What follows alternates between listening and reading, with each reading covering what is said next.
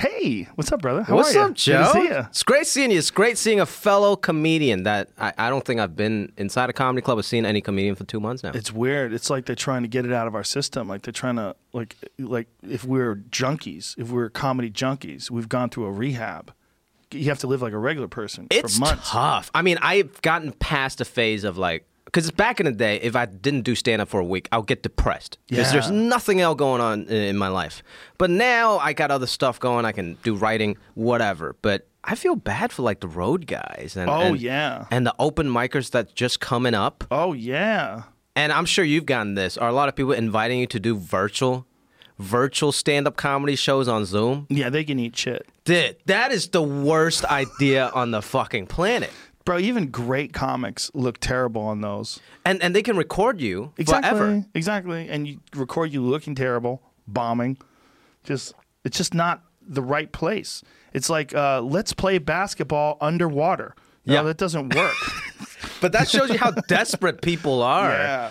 They would put their whole material on the line uh, to do virtual, no real people audience just to get their rocks off. Dave Chappelle's got a very unique solution. He's doing some shit in his backyard. He sent me, well, not his backyard. His friend has a wedding pavilion. So he set up this thing at a wedding pavilion. All of it is uh, COVID safe. Look at that. That's Dave on stage in Ohio at a wedding pavilion. Oh wow, dude. That's so that, awesome. that'd be where people would get married, and Dave's up there doing stand up. Yeah, well, he's so good. He doesn't need like um a low ceiling, you know, packed seats. he just needs a crowd and you know he also i think he's just he's a he just figured out how to improvise he's like there's got to be a way to get around this i'm going crazy Yeah. there's got to be a way and doing it outside separating everybody following all the covid requirements the governor actually had approved this Oh, really? yeah yeah he's in ohio so the governor of ohio approved all this When did this happen? Like recently? He's just doing it. He just started doing it. He he texted me a couple days ago saying it was going to take like four days to work the kinks out. We're making history over here, Joe Rogan. and then, Yeah. And then you know, next thing you know, he's off and running. This, I mean, comedy clubs probably got to be the last thing to open up, right? No, not the last thing. I think like Staples Center, shit like that, Sure. arenas, Yeah. big places. That's going to be the last thing. Um, restaurants are slowly starting to. There it is. Boom. What is this? Brooklyn vegan? Ew.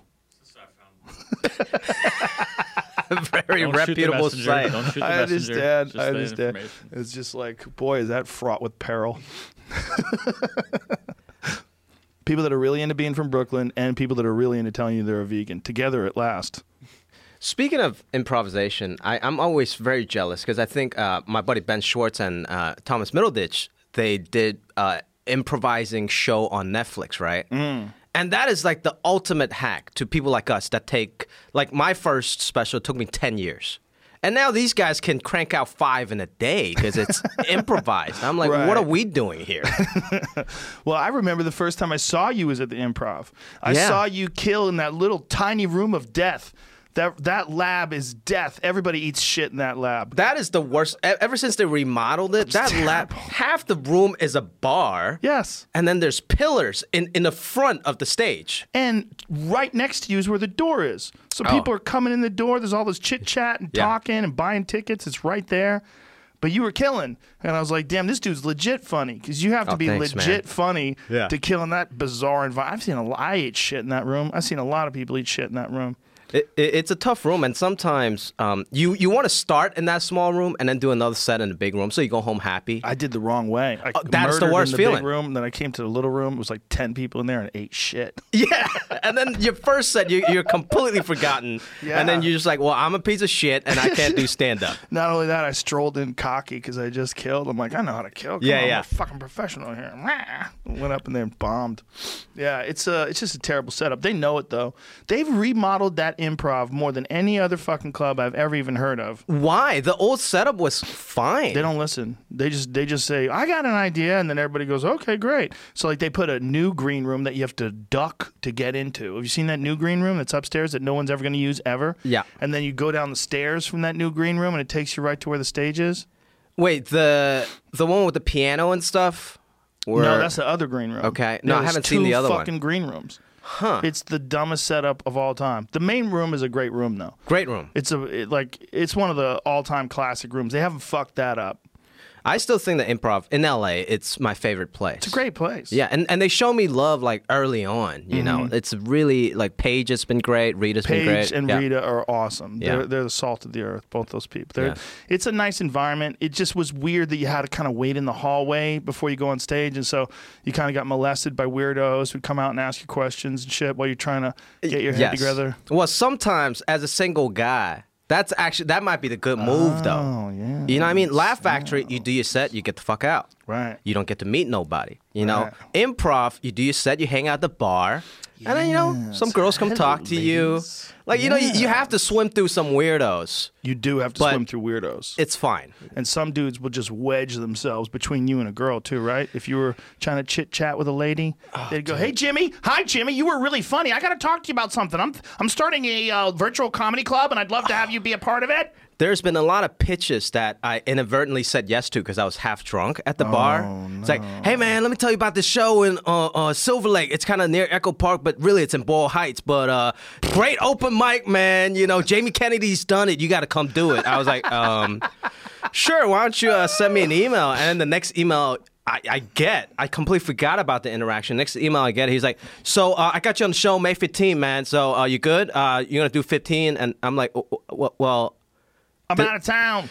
well, I can't say that because I'm you like, can. did I did I agree to this? Because I don't remember. I was drunk, so I was like, sure, I'll come. And I get suckered into these terrible things. Yeah, you got to know how to say no. It's very important. Yeah, It's very yeah. important. Yeah. Well, th- that's the thing about like the open mic community. There's always some dude who's got some kind of a bringer show that they're putting something together and it's always it's usually it's okay. It's good. It's seasoning. You get on stage, you do a little set. You know, at any stage of the game, it's always good to get on stage in weird crowds. Yeah. But the problem with a lot of those shows is you'll go on after like two or three people that are death. Mm-hmm. There is no comedy left in life, and you'll be convinced that nothing is funny. It's impossible to be funny. Yeah. Do you know what I'm saying? Like you see someone Yes. really, really, really bad, and you like there's nothing to comedy. Comedy doesn't work. Because there's so many, I guess, approach to this, right? Like I think there's one that's like right. You know, you don't want to follow someone that's too strong. Like if if I go on stage after Chappelle, kind of fucked. You know. He's both strong and super famous. Yes. it's a double hammer. yeah, like people will be leaving, yeah. you know, the store, whatever. Yeah. But also, there's a, the other side of it. It's you want to ride a wave. yeah If somebody that's doing well, you want to go in there and ride that wave. But then the opposite of it is if somebody is bad, you can go on, you can kill it, and then the crowd believes in you. But if somebody is too terrible, then it's dead. Like you have to you spend your first five minutes just doing crowd work. One of the signs of a terrible headliner is when they bring really bad openers just so that they look really good. Yes. They don't want anybody stealing any of their thunder, so they bring like just complete scrubs. That fucks me up though. You know, Mm. yeah, me too. I for me my opener is more about energy. I want somebody's energy that matches my level but Mm. is funny. Or somebody that's kind of lower energy but really smart and good. Mm. Cuz if you have somebody that goes super big, that that's kind of hard for me to do an hour of that same energy. You know what the worst is? The guy before he does music. Oh no. You know that shit when they they start doing songs. They have songs for shit. Oh my god! I never cared about an opening song. You know, DJ when you go on the road, it's like, hey, Mm-hmm. what song you want to come up to? I'm like, whatever, just play some top 40 hip hop. Doesn't matter, right? But then one of my openers uh, has a very specific Trick Daddy song. I got to shout out to my boy Derek Keener. Hilarious guy, right? Uh, he has a very energetic Trick Daddy song, and that bit kills. And it's kind of dirty and it's cool. And I'm like, shit, I got to step my game up. Because if my opener is going up with a killer song and I walk up the stage with nothing, Yeah. you know, it just doesn't seem right. in the early 2000s the late 90s early 2000s a lot of guys would have funny raps and they would close with a rap. Mm, like A, a rap parody a hilarious rap. So things rhyme they're loud there's a lot of gesturing and they're like thank you good night. Rah! and then you'd have to go up. So i talked to my mom today. It's I remember um I used to do a bunch of like urban clubs and uh J Spot. You remember J Spot? isn't that a funny name urban. Urban. Well, All- I can. all clubs, Should I say black club or Yeah, should I just black, say? I guess it's a black club. I guess urban may be more offensive. I, I don't know, but they they call themselves urban clubs. I know, no? but isn't that weird? that is weird. Why urban? It's a code word for black, right? It's like a weird urban. code because it also means a city. Like all clubs are in cities. When the fuck was you? You ever done a club in the woods? right? Well, Clubs aren't rural. It's like the word urban and inner city for some reason. Like, Huh. right? Isn't that kind of the same thing? But I mean, like, there's urban clubs in LA that are just downtown, Mm. right? Isn't that that one? What is that one club? Um, Garrett Morris's club back in the day. No, there's a club downtown. That's a, a black club. It's supposed to be real good. Ah, I don't remember. But it was just like the term urban. It's just very weird. I remember. Um, so when I did the J Spot, I, I don't know if it's still there. The J Spot, it's uh, opened by J. Anthony Brown. I was pretty, very green, you know, and uh, it was on top of Yoshinoya, but it's a popping club, right? I remember DJ come up to me. I, my set was like 15 minutes. He was like, "You got any music cues?" I was like, "No, just play whatever." He was like, "Are you sure?" I was like, "Yeah, no, I don't have any music." He was like, "You don't, you don't want me to play anything in your set?" I was like, "No, why would you do that?" and then I realized I watched all the other comics. Everybody had like five music skits, and the crowd loved it, and they were killing it. And then I went up, was just trying to do my observational humor, and just ate shit, you know. Because it's just if everybody's doing it, you're not like you're at a complete disadvantage. Yeah, there's a famous uh, story about Mitch Hedberg. Mitch Hedberg was on the road in Ohio, and he was doing this club, and uh, for whatever reason, the manager of the club decided to book this guy who was like super high energy, and he had music, and I, I think he did like ac- acrobatics on stage and shit, like crazy stuff, and Yeah. got everybody riled up. And then Mitch would go on there, hey man, and Yeah. everything was like, and he was bombing and they wanted to switch Mitch with him and pay him less money, and it was Oh, like this no. big fucking deal. It's like, no man, you fucked up. It's not like Mitch isn't great. Mm-hmm. You you do you run a comedy club? Well, you know who Mitch Hedberg is. You Yeah. know he's great. Yeah. Why are you having a guy who does backflips to fucking bass beats before him? You can't do that. You ever do the Comedy Magic Club? Sure. One of my favorite clubs. You know, they have 10 comedians on there, but sometimes you got to follow a magician or a Yes. juggler. Yes. You know? I, t- I stopped doing that there. I said, listen, we had a bunch of issues there. One issue is they would not let me bring up Joey Diaz. Oh, why? is- Oh, because he's he's not clean. He's too Is that- dirty. um, but I'm dirty too. But I'm, di- I'm like uh, whatever for whatever reason I can get away with it for him. So I, I love the guy to death. Uh, Mike's the best, but Mm-hmm.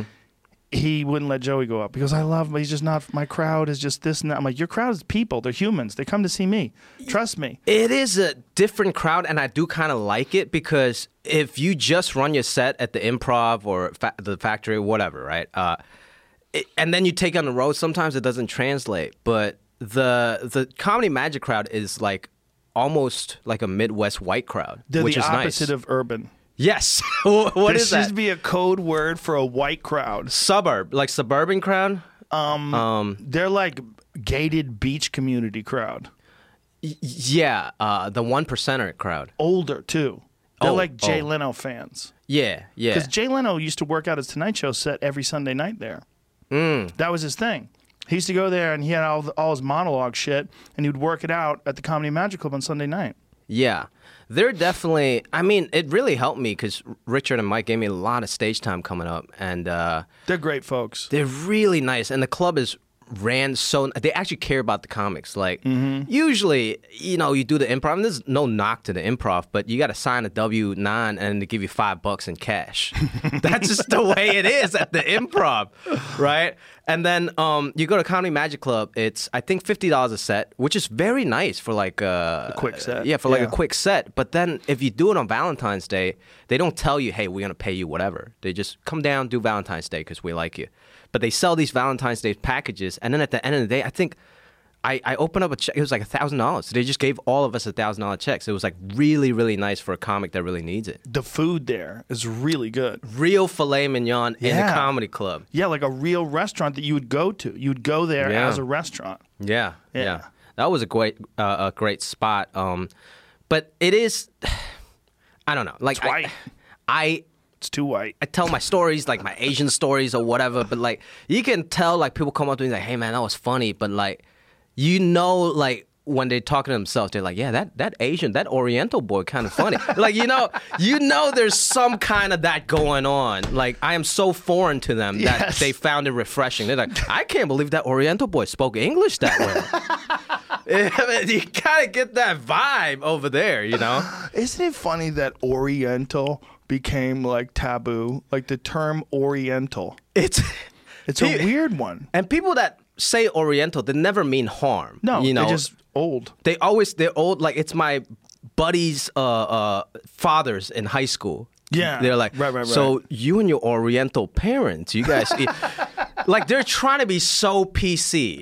It's like when people call black people African Americans because they're too careful, you know, and and that's like kind of weird, you know. Right. Yeah, I don't, I don't love it. Yeah, it's just a. I mean, what do? You, well, Jamaicans are tech like someone who comes from Jamaica and lives in. America. I mean, I guess technically you'd be an African America because Africans went to Jamaica first Right. and then to America. It's odd. yeah. It's all weird, man. It's all, but just to like for Asian folks, like also people get upset if you can't make the distinction. Yes, Right? Asians have a lot of beef amongst each other. Yeah, Jo Koy has it- a great bit about that. There's a hierarchy for sure. What's the top of the food chain? What? Putting me in a spot here, but I think, look, this is, I think generally, it's you have your main, like, uh, Korean, Chinese, uh, Japanese. Mm-hmm. And then they sometimes look down at the Southeast Asians. Mm. So, whatever, Filipino, Thai, whatever. Um, Vietnamese. uh, probably. Um, but then if you call a Chinese person Japanese, to get pissed. But if you call it Japanese, I, I, I don't know the exact thing. but it could get ugly. It could, and I mean, it's not just country to country. It it could be like my parents. They're from Shanghai, you know, which is a very metropolitan, like Manhattan of uh, uh, China. So they have an elitist syndrome to them Oh. and they look down at people from the South China or whatever. And then I grew up in Hong Kong, which was a British colony, right? And it's a very different government. We're a little more, I guess, uh, progressive or whatever. Just a different city state. So Hong Kong people has an elitist syndrome uh, uh, towards mainland Chinese people. Like my, my dad came from Shanghai to Hong Kong, so he spoke Cantonese, which is the local Hong Kong dialect, with a Mandarin, like a mainland guy accent, and they would always make fun of him as like the the mainland guy. Yeah, How does how does it like when you're seeing what's going on with Hong Kong right now, where they're losing their autonomy to China? Does that freak you out? Is it crazy? well, it, it- yeah, it's it's very disheartening. Um, but I think my dad saw that coming. Yeah. You know, we moved here when I was 13, uh, the year 2000. Uh, that was three years after the British gave Hong Kong back to China after the Hundred Year Treaty. You know, Yeah. I guess they're like nice colonizers. They're Yeah. like, we're gonna colonize you, but just just a hundred years, and here you can have it back. You it know, seems like it's going downhill. The riots in the streets, or excuse me, the protests, because they're extremely polite protests. It's- like the way they part the street for an ambulance is amazing. It's tough, and and I think that's one of the main reasons. Aside from education and all that, just more opportunities in America. That was probably one of the main reasons why my family wanted to move out of Hong Kong, you know, to America. They saw it coming. They saw because my dad grew up 50s, 60s, communist revolution. Motherfuckers would kick down your door and take everything. Both of my grandparents went to jail from both sides because they were intellectuals. Uh, I believe my my father's father, my grandfather, uh, was uh, like a chemistry teacher, and he was considered an intellectual, and he went to jail. you know? So they just put him in jail just because he was an intellectual? I believe so. I don't know the exact story, but then I know uncles that were like talking shit that also went to jail. A lot of people went to jail, dude. So when they went to jail because they were complaining. I think it's it's a mixture of things. Yeah, you just they just fucking throw you in jail and they kick down your door and take your shit. Look, Fuck. now now I said that I can never do a movie in China anymore. I'm sure I'm banned. Because you just said that. Yeah, but who knows? But it's it's I I get look I I don't ever try to get political in my stand up or whatever. But I get mad when I see hipsters in their house having Chairman Mao posters mm. or like wearing Chairman Mao T-shirts and shit.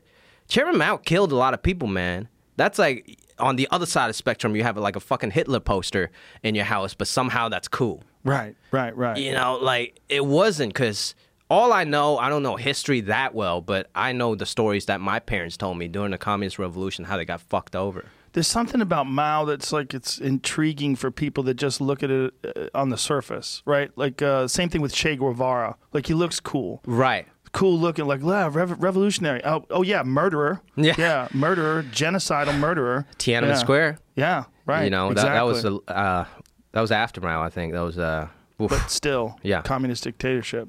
And Pretty it's a rough. we- it's in a weird place now, right? Because it's capitalist, but it's capitalist really run by this communist government. Like uh, the communist government and the businesses are completely intertwined. It, it's interesting because they can make policies. They're res, less red tape because they can make policies faster because the government, whatever they say, just goes. Yeah. But then I guess you hope that it's a decent person, you know, in control. Uh, That's the fear that people have here in the United States of competing with China is that China has these advantages because their businesses are so their corporations are so intertwined with the government that we might do the same thing here. mm, mm. I mean, it's just it's a weird sort of slippery slope as sort of as laws and all your different rights get eroded. You get closer and closer to the government being in control of things. Like these new laws that they've passed recently, where the government can just look into your internet searching with no warrant whatsoever. This was uh, something that I don't know if you know about this part of the Patriot Act that. Um, this was one of the things that was people were furious at Senator Sanders because Bernie Sanders didn't he wasn't there he didn't show up for the vote. And if he had shown up and voted the other way it wouldn't have passed. Why didn't he show up? he won't comment. Oh, he, wow. he won't he's, he's been reached out for uh, to comment on it. He won't comment on it but it's very disheartening. And a lot of people who are progressives are furious at him and they, they feel very Mm. very betrayed by this. Because now no one even knows. Like you didn't know right? Most people don't even No. know. Well the government can now look at all your dirty little searches I don't care about that though. Like, uh, but but, But you I, should I, care. it- it's a slippery slope, right? Is that the fear? Well, here's the fear: the government is just people. You, you know, I don't want any. I don't. I, I don't think like I should be able to just go looking at Jamie's search. Like uh, just for whatever reason, I, I know Ja- Jamie's at home. What if I have some code? I can go just look. What, what is Jamie looking at? What, Yeah. what is he? What are you searching for? That's that's creepy, right? It's creepy. Like privacy is privacy. It's important. You should you should be able to reveal what you want to reveal. Mm-hmm, and if the government, which is just a bunch of people, can peer into your life, but you can't peer into their life, Yeah. it sets up abuse. It's the same. It's the same. Like it's power. It's the same thing you see with cops, right? All this shit that you see with cops, for sure, racism is involved. But you know what else is involved? Power. When you see that that old man get thrown to the ground, Mm. Ugh. the one that Trump said is faking it, That bashed his head. Yeah. bleeding out of his fucking head, and Trump's like, Very good actor, by Yeah, the way. I mean, yeah. you, That's what Trump said. He said that he seemed to have fallen too easily. But yeah, he's fucking dead. He's an old man. Oh, God. Uh, the, the fact that he said that, that is, this might it might be Antifa. Like f- what? all of these conspiracy theorists out there, as an actor, I must say, if any of these people are conspiracy guys, they are um, they they're fucking Daniel Day Lewis. Like they are great actors. Like you know, like certain times I even send like dumb YouTube videos of. Uh, there's a- funny YouTube video of um, uh, uh, somebody's girlfriend deleting his 2K NBA account. And, and he just destroyed. You can tell it took everything for him like not to like hit her or like whatever, right? He just he was just destroyed. He was crying, and then some of my buddies like, "Mm, I don't know, man, that's fake, dude. I was like, yo, that guy, that guy is a fucking uh, uh, Emmy Award, Oscar winning actor. If that shit is fake, because that is not easy to do. No, the, people think everything is fake. Yeah. They think so many things are fake. So many people have sent me things. Like, you think this is fake? I'm like, oh Jesus Christ! Yeah, yeah. Some things are fake. Yeah. That old man falling the way he did and bouncing his head off the fucking concrete in the middle of a huge protest. Yeah, that was real, dude. Yeah. That's real. That's what happens when you push an old man. That's this. The fact that this is the president of the United States say that, like, hey, bro, you would fall that way too. He's a Meisner trained actor, and he has a blood pack in the back of his head. Like, how can Like a that pro wrestler. Like, how? Yeah. He fell onto a mat that was He- placed he cut himself with Yeah. razors for Yeah. years, so so that wound bleeds easy. I don't fucking. You can hear the guy's head bounce off the ground. Oh yikes! Yeah, it's a thunk. There's Mm-hmm. a, a s- a hollow coconut-like thunk when someone's head bounces off concrete. Yeah. It's fucking terrible. But the fact that the president of the United States didn't just think that, but he thought it would be a good idea to tweet that, like he's falling apart. all this protest shit, he's falling apart. And also the fact that they denied that they used tear gas to clear out that square so that he can go to the church. Dude. Like, hey man, there's video. There's video of tear gas. Oh, you know, oh, you want to call it's pepper gas. Okay, you know what? Yeah. That pepper gas they're using, you're not allowed to use that in war. Yeah. You know that? Oh, really? Yeah, you're not allowed to use that shit in war. You can't use tear gas. It, it violates the Geneva Convention. It's like a bio bio Yeah, g- thing. Google that. Make sure I'm right about that. But I'm pretty sure I'm right. I'm pretty sure the argument that they're making is you can't use tear gas in war, but you should be able to use it in protests. And these cops are shooting rubber bullets, and you know people are losing their fucking eyes. Here it is. The military is banned from using tear gas on the battlefield, but police can use it on crowds at home. Here's why, and this is on CNN. Th- just think about that. The military is fucking banned from using this, but you're using it on civilians that just want to protest the torture death of a guy who was being detained by a cop who had a 14 year history of being a piece of shit. And uh, dozens of com- I mean he had more than a dozen complaints of abusive behavior. And th- they're going to use tear gas on these people and just shoot rubber bullets randomly at folks. I, I, I- don't know what it takes. What is the lowest common denominator? Like uh, he has to murder someone like in front of you, and people still be like, Trump? "Oh, yeah, yeah, or whatever." I think he's he's he's on the way out. I think it's uh, it's it's slowly but surely like stuff like this. He can't help himself, and under pressure when when people are angry at him because of all this. And I think one of the it's kind of crazy, but one of the big things that started it off, where he really lost his composure, was all that shit that he said about Lysol. Like uh, maybe we get disinfectant and put it in the body, a cleansing. when, when he started doing that, and then the next day they were asking him about it. I was being sarcastic to see how you reporters would call on it. Like, no, you weren't. You were rambling. You were ram- like I, I've done that before. I've caught rambling, but I would say, "The fuck am I talking about? I don't know wh- how you use Lysol on a person. Why am I saying this?" He's pitching. He's, pitching, pitching. as if like you're in the writer's room, and he's like, "Yeah, have you tried this idea?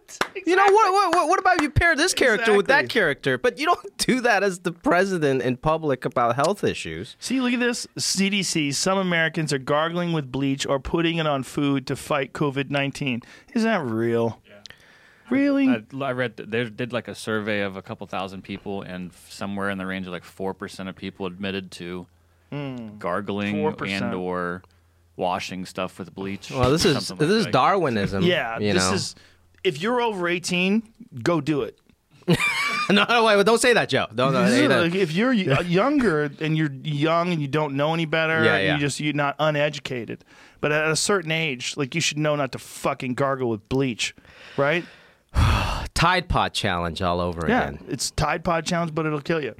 It, it's interesting. Even like I stay off Twitter, all of that stuff. I don't, Yeah. ever, I don't talk. Call, Thank you. I just it's it's tough. I think I'm gonna delete my Twitter account. It's Uh, so toxic these days. I'm in a um a tweet thread or a um, text thread rather with a couple comedians, and they'll send me the most egregious, ridiculous things that are going on on Twitter with people arguing about all kinds of crazy shit. And I'm like, man, this is toxic. Like you're you're reading into these a, lo- these a lot of these people have like severe depression and mental health issues, and they're lashing out at people, and they and they, they have these like like witch hunts, and they g- go after folks for jokes from 14 years ago and attack Oh, them and yeah. put up screenshots, and and they think they're somehow or another like doing something positive and Did you do a Twitter Twitter scrub of like old tweets deleting? I did that. I'm, I mean, I see every day actors getting fired and shit. None of my stuff was like terrible, but it was just like bad jokes. Maybe. Well, the problem is with us in particular, we say the most ridiculous shit to each other all the time. Yes. And then Twitter was like a lot of it was like trying jokes out. And a lot of it was Yeah. like you had a hot take on something that was ridiculous and you knew it was offensive. Yeah. But you were only saying it for fun. Yeah. And then people take those things out of context and they pretend that it's like your real feelings and thoughts. Like these are jokes. People say ridiculous shit that they don't really mean because they want to get you to laugh. That's all it is. And if you take those out of context, it can look pretty bad. if I'm like you're like a pretty pure comedian, you know. I, I have to kind of you know I I, I, act. I act and Yeah. stuff, and that That is world a totally different world That world sucks. because you can't really say anything. So even when I do stand, like like what the fuck. What am I supposed to say? Like I, can only I've learned uh, my lane is only telling my stories. You can't argue with that. Right. Like if I'm just telling you stories about my father or like me growing up in Hong Kong. Exactly. What are you gonna say? I'm a fucking asshole because I'm telling my because I grew up a certain way. Like Right. so that's the only thing that I found the lane that I guess people can't. For now, argue. they can't. For now, but as things get more and more ridiculous, eventually one day they'll be able to get mad at you for that. Like they just once everything's been cleared out and people have been purified, they just move the goalposts. Yeah. And they find some new thing that's offensive to say or do. There's things that hmm. people are getting fired for today that three months ago you could say easily and people would agree with you. It's just weird, man. Just say it to your friends. Don't tweet about it. I, I guess it's the lesson. Well, the thing is, a lot of people tweeted in, you know, fucking 2008. They tweeted it, and then someone will go back and find it 12 years later, and you get in trouble. And you get fired. People are getting fired for old tweets. Like, I'm really glad I don't have a job job, like where someone hires me or fi- fires me. Because just, uh, um, I've said a million things in the podcast, drunk or high or talking shit with comedians, where you're just trying to make each other laugh and say stupid shit. Yeah. And you know, and then if you take that out of co- if you don't see the whole podcast and get the vibe of how we talk Right. and the conversation, you just make a snippet out of it. You can make someone look like a real piece of shit. But it's it's disingenuous. It's disingenuous. It's deceptive. They know what they're doing. They know that they're trying to paint a very distorted perception of who these people are when they're taking their tweets and taking them out of context and putting them up there and, and trying to get them canceled. They have rocks. It's just like a looter in a lot of ways. Like they have rocks and there's a window and they want to throw a rock in a window. You know, um, how the military uh, hires hackers to hack into their own system Yeah. to see how vulnerable they are. I think there should be a new job out there for uh, comedians, uh, celebrities to hire these uh, uh, uh, Twitter people to see if they can dig up any dirt, and I'll, I'll give them five grand if you can find anything. right, just to prevent some sort of tweet storm Yeah. against you. That's a good idea, actually. That's actually a good idea for actors. Like they should do that before. Well, I know they do do that now when they hire someone for any sort of prominent, whether it's you're gonna be on the Today Show or you're gonna host some show or you're gonna be a sitcom actor. They'll check your fucking tweets now. They want to make sure that they're not hiring, especially if you're a comic. Right? They, Oh, they look at us Tough. like we're criminals. They look at us like, what do you do? What have you been up to? what have you been doing when no one's looking? What you, what have you been writing on your own? You fucking weirdo. Yeah. Trying yeah. to make people laugh. with Your ridiculous shit. Ugh. That's why the virtual shows are the worst. Imagine you trying a joke on Zoom. they record it. Ah, Canceled. and you get canceled off a Zoom virtual show? oh, it could happen. It could happen. Yeah. Yeah. Well, you, you know what's interesting though? I, I think um, I was talking to my buddies about this. If if I think I'm, I'm a nice guy. If somehow there was an old tweet uh, somebody found and it's some bullshit and, and they're trying to cancel me, do you think you or like friends of mine would speak up and be like, "Hey man, he's actually a good guy." I would 100% speak up for you. Right. 100%. Right. So so I think the people that actually got tweets dug up about them, there, there's two ways. Sometimes you get people speaking. It's like, no, no, no, he's actually a good guy.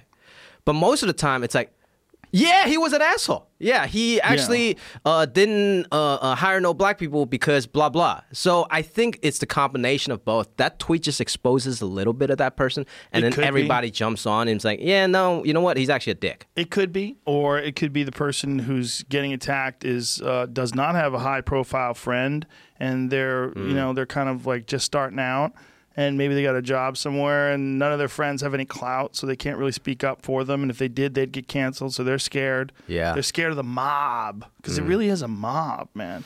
When an internet mob comes after you, you know it's um it's just not a good way to communicate. You know, there's a an interesting guy who had a uh, tweet about this. I'm going to pull this up. Um, there's a, a gentleman named where is his uh, tweet here? There, there it is. Okay, um, Alex Levinovitz. I'm sure I'm saying this right. Levinovitz. Uh, Alan. I'm scared. Sorry, Alan Levinovitz. I'm trying to read his last name. I can't even. I'm, I glossed over his first name, but he had a uh, really interesting point that what we're eating when people get sick, you're eating highly processed food, right? You're not eating healthy, natural food. When you're consuming tweets and you're getting a lot of your information from Twitter and social media. You're getting highly processed information. Mm, interesting, And, yeah. and he was saying it's just as bad for you as processed food, and that it's unnatural, and it doesn't come Ah. in a natural form. And uh, I was like, that's a very excellent point. The way he put his um, his Twitter handle is Alan A L A N L E V I N O V I T Z. I'm gonna have him on the podcast too. He's an author and a professor. Um, uh, he's just a the the point was excellent. Like I've I've said, I had a similar point that I said.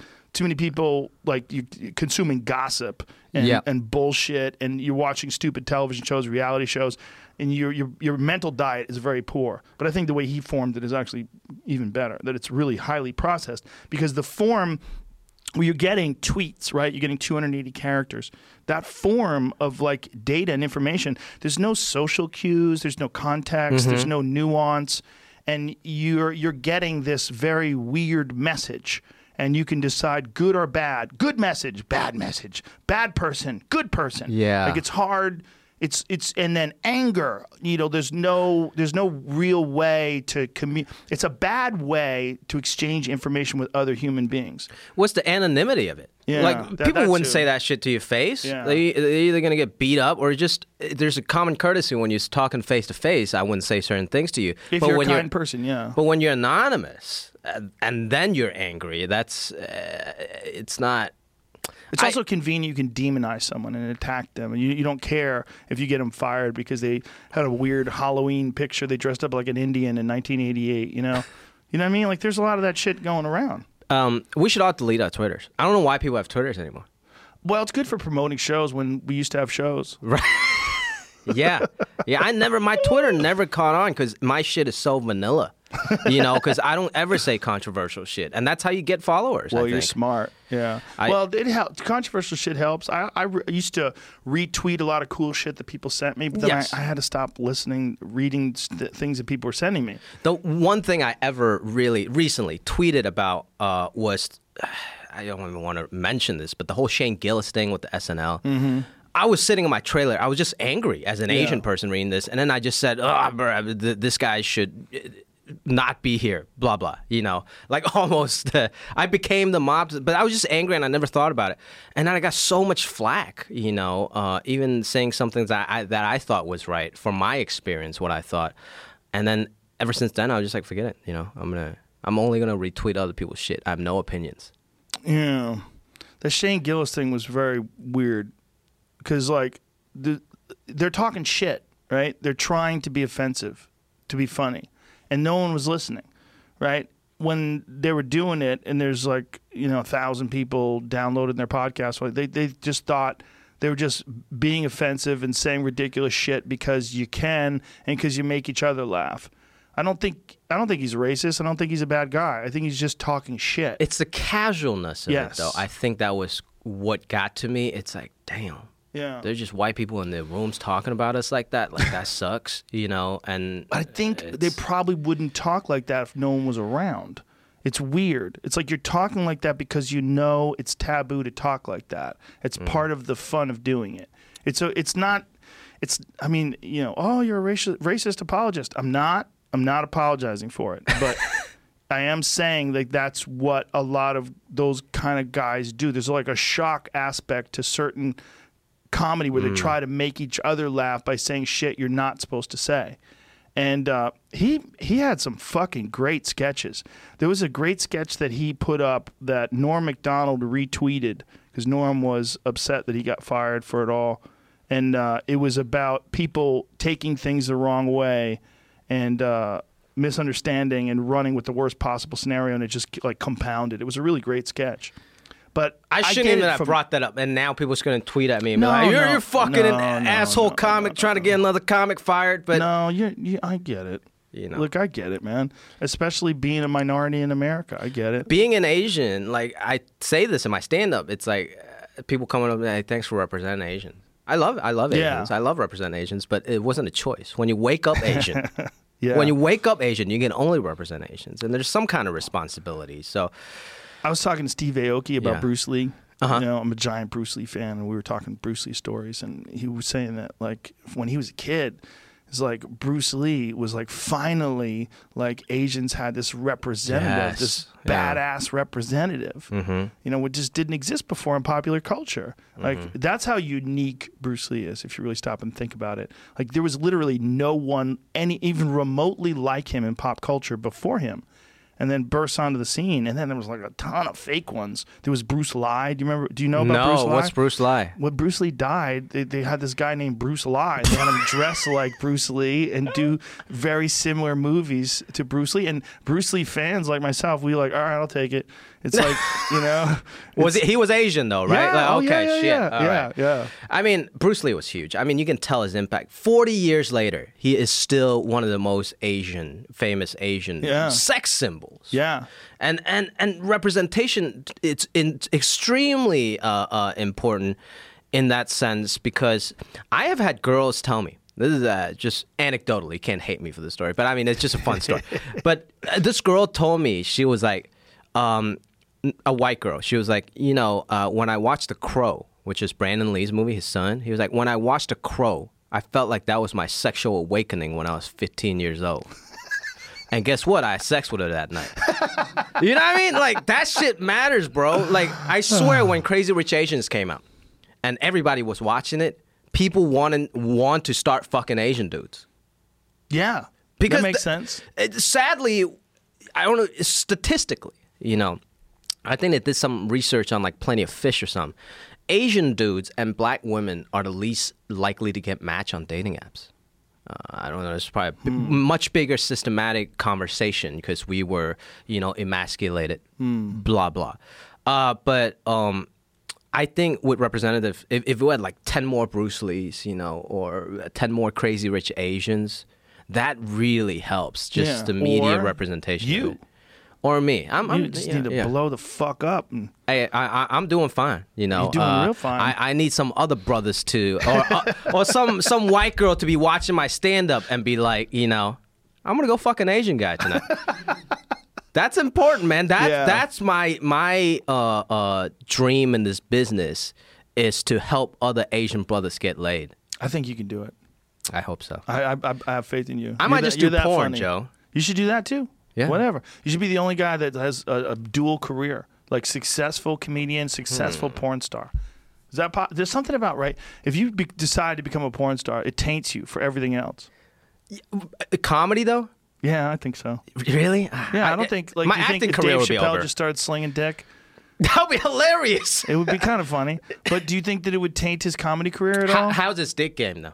How's his dick game? I bet it's pretty fucking strong. If it's strong dick game, I think it'll help. You think so? I think so. Maybe. Maybe. Somebody's got to be brave enough to do it. Do you remember when Snoop Dogg was like hosting pornos? He was. Yeah, he was hosting them. Yeah. what does that even mean? well, Like, he would be like in the room, like, "Oh shit, people are fucking." Like he was, he was doing things. He was doing things with porn. I'm, I'm, tr- I'm, I'm sure I'm right about this. but who wants That that? doggy style, yeah. Yeah, doggy style. Oh. So he had like porn that he was like put. Look, Snoop Dogg is beyond reproach. He's so cool. He He's can get away with everything. Yeah, he can get away with everything and anything, no matter what it is. But that's a bad idea to start with. I don't even like uh, the dude talking shit when he's like fucking. You know, like, I don't. I don't want any noise from the man. like, I, I. Like like this one guy, I think his name is uh, uh, like one uh, uh, uh, a black porn star, like Wesley Pipes. I don't know, you know, maybe I know too much about porn, but he be talking some shit in his porns. I'm like, yo, shut up, dog. Like, let me, let me Let me just concentrate. yeah, dude. Trying to be very careful here, but just showing you guys. Oh yeah, we can't really uh, see this, right? No, yeah, but this on uh, it's available to find. And so, so the girls were like doing all their stuff, and he's like, he's not doing porn, but he's like producing it, right? He, he's not Yeah. in the same room, right? He's like, I don't think so. That's a good commentating. move. Probably had good advisors. Like, hmm, Snoop, let's uh, keep you in the other room. Yeah. This was back when like we had the authorize button on the cable boxes, which is, doesn't really exist anymore. Remember that? No. That's like how you bought pay per views. You had to press a button. You go to the channel and then like if you wanted it, you hit authorize, Oh, and then like for three ninety nine, you get to watch whatever was on. I don't really remember And that's how that. this like yeah, there's that's how like uh It's like when cable boxes first came out. You press it on the box itself. On the on the remote control, there's an Oh. authorized button. So there's Oh. a And it made it DJ. very easy for kids to buy paper. It's a whole party, and then it becomes porn. Looks like it. I mean, I'm no detective, but that girl's got her pants off. Oh, there you go. Now we see oh, some. there we go. Oh. Jeez Louise. I think it's like the after parties after the shows. Yeah. But that this is. Oh, there's Snoop. And they're all dancing and everybody's having a good time. Yeah, okay, so- seen enough. Just I don't don't throw know. I don't. I don't know if I like that. Like it's. Uh,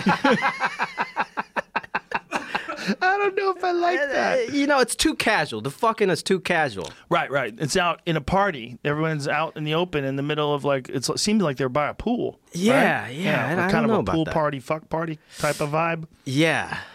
Yeah. Maybe I'll consider a porn career. We'll see. But it's weird, right? Because everybody wants to fuck, but nobody wants you to fuck on film.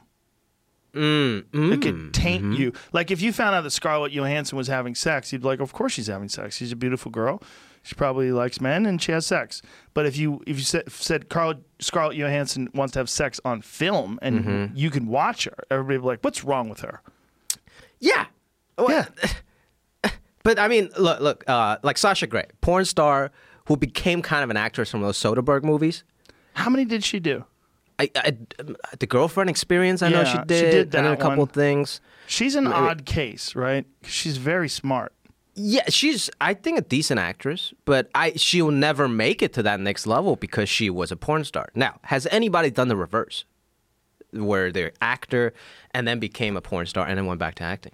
Because you establish yourself as an actor. I don't think they've ever gone back. It's one of those hail mary last dish effort things. I think Dustin Diamond, after his From career, Screech? yeah, I think he Saved did. by the he Bell? did porn, right? Did he? I'm sure he but did. that was after he hasn't acted in a Didn't while. he stab somebody? That I think too. he stabbed somebody. Yeah, he did a lot of shit. He did stand up, stab somebody, fuck people. Did a lot. Had a rich life. I like how stand up is grouped into that rock bottom. It is though. We're we're grouped into porn stars and strippers. I think he did stand up after he did porn. I think it's porn, stand up, stabbing people. I think it was stand up stabbing people porn. but I might be wrong. We're all just one step away from do you stabbing uh, and do you know about uh, do you know Vincent Gallo, the actor? yeah, yeah, yeah, Yeah, yeah. great actor, but ruined his career by getting a real blowjob in a movie that he produced. Well, that's that's. Do you know sha- about that? I I think yes, I think I heard Brown about Bunny. Yeah. Oh yeah, yeah, that Yeah. got that was recent. Well, no. No? It was like more than a decade ago at oh, least. Oh, okay, no, no, no, no. Yeah, I, no, want to say 2000, early 2000s. I want to say but that- 2004, maybe something like that. That Brown sounds. I, I don't know what the uh, story is, but that sounds kind of shady and me too. If you're the producer and the star and you're getting, you know, a blowjob. Yeah, for sure. Yeah, you could definitely see that. 2003. Yeah, Brown Bunny. So it's with, I don't know how to say her name, Chloe Svengji. How do you say her name? Oh, Savigny, is that right? Is that how you say it? I I don't know. she's she's bounced back, Mm-hmm. but I don't necessarily believe that he has. And he's a really interesting, like, but what is it, Buffalo sixty four? Is that what the name of that movie is? It's a Hmm. really weird, interesting movie. He did some interesting shit. What is that? His Buffalo movie, Buffalo sixty six. Hmm. Really interesting movie. He's a great actor, Hmm. but he decided. I think he was like, you know, he's out there, right? He's a real artist, Mm-hmm, and probably also a pervert. And he's like, listen, how about you just suck my dick for real? And Chloe's like, let's do it. I'm, an, act- I'm an artist too. And so she really sucked his dick, and it was uh, it was pretty hot. But people got very mad. They got very mad. Because his They went to see the film. Like critics were fucking furious because they went to see it, and instead of it being like simulated, it was hmm. actual sex. Hmm. Hmm. It's weird, right? Like you could simulate violence, right? Like John Wick movies. I fucking love John Wick Great. movies. Great movie. But it's uh, just bang, bang, Yeah. b- brains are splattered, dudes are getting stabbed the eyeball. Everybody's fine with it because Yeah. you know it's not real. Yeah. Could you have simulated sex if you know for sure it's a rubber dick and a plastic pussy? Fine. Like show penetration. Fine. It's fake penetration, folks. No need to worry. Nobody felt really good while they were doing this. This is just rubber on plastic. It's just Yeah, yeah, yeah. We had a, a there was a robot. The robot was pushing, and it's a fake dick, and it's all CGI. Yeah. Would everybody be cool with that? Well, you, you know what's interesting? Now that you're talking about like real sex scenes inside of a movie, those movies, Nymphomaniac, what's that dude's name? Uh, Van something. Like he's a European guy, Oh, I don't know about those. and that was like uh, there was like real sex scenes and I think real double penetration in those movies. but uh, it was um, it was like I guess like a good considered a really good uh, uh, envelope pushing type of movie. So maybe if you're European, you can get away with it. Yeah, they have different standards. I was in uh, Germany and I was flipping through the channels one time, and just raw porn was on regular TV. Uh huh. I was like, oh, okay. Just raw porn, just regular porn. People are fucking. It's kind of cool. I guess for them, they're like, you want to watch people fuck? Here you go. I, I, I don't get I don't get the appeal of it because there's Pornhub now. I think what people are trying to do is what I'm saying about violence. Like, why are we so okay with overt, like spectacular violence, mm-hmm. but we're not okay with se- like if you knew like CGI is so good now, it's mm-hmm. so good. You know, you can have monsters that aren't really there. They're all created by a computer. Yeah. Why can't you have? Could you have CGI sex? Would people be okay with that, or are we so freaked out by penetration? That we don't even want to watch fake penetration. I, and nobody wants to get a boner next to their family in the that what theater. it is? Maybe maybe it's a shame thing. Like they, how- they feel But we're so distorted. We, we don't care if someone gets their brains beaten in. Like one of the scenes on television that made me uh, I, I abandoned uh, Walking Dead Hmm. was when that was his name Negan. Is that his name? He beat Glenn to death with a baseball bat. Beat him it. Over the head. His fucking eyes hanging out, and he's smacked. I'm like, this is murder porn. Like, what is this? Why are you making me watch this? This is not fun. I Hmm. don't want to watch someone get literally splatter. Like he's beating him over the head. His brain is splattered like like a watermelon that dropped off the top of a building. It was terrible. yeah. That's uh, okay, but you couldn't. If you had a scene Mm-hmm. in that movie where a, a, a, man went down on a woman who was eating her pussy, and you could see him eating her pussy, people are like, "This is outrageous! this is disgusting! Get it off the TV!" She's enjoying it every minute of it. She got her feet up in the air, moaning. He's there, blah blah blah blah blah blah. She's happy. People would be like, "This is a terrible movie. You're a piece of shit. I can't believe you did this." I think it's shame. You gotta. Everybody watches porn and jerks off, but Not everybody. you gotta. What, really? There's like 40 or 50 people that don't even touch it. That's tough. just, ru- they're just out there drinking water and running. Yeah, yeah. I don't. I don't trust those people. I used to. Uh, my my old, my old roommate. Um, uh, uh, we used to watch Game of Thrones together, and uh, great show, you know. But there's certain seasons that's slower than the other seasons, and I didn't like it because I was like, oh, I wish the storyline would go faster, or the you know character would get developed faster. And my buddy Terrell, he was just like, man, I'm gonna stop watching the show. There's there hasn't been any fucking in the last four episodes. And I, I didn't understand why he doesn't just go watch Pornhub or something. Like, why does he he he watch Game of Thrones only for the fucking? Yeah, some people are unique. Yeah. They have a different take on things. but this uh, Brown Bunny man that tanked Vincent Gallo's career. I mean, you don't hear about him anymore. He was a big star. Like he was in a lot of like really interesting movies that were well respected, and it was a big deal. And this one movie 17 years ago, fucking What's he doing now? He he might as well just double down and do porn. No, I think he went back to doing movies, and I think he just does, you know, kind of obscure art house movies. Probably that is that the case, Jamie?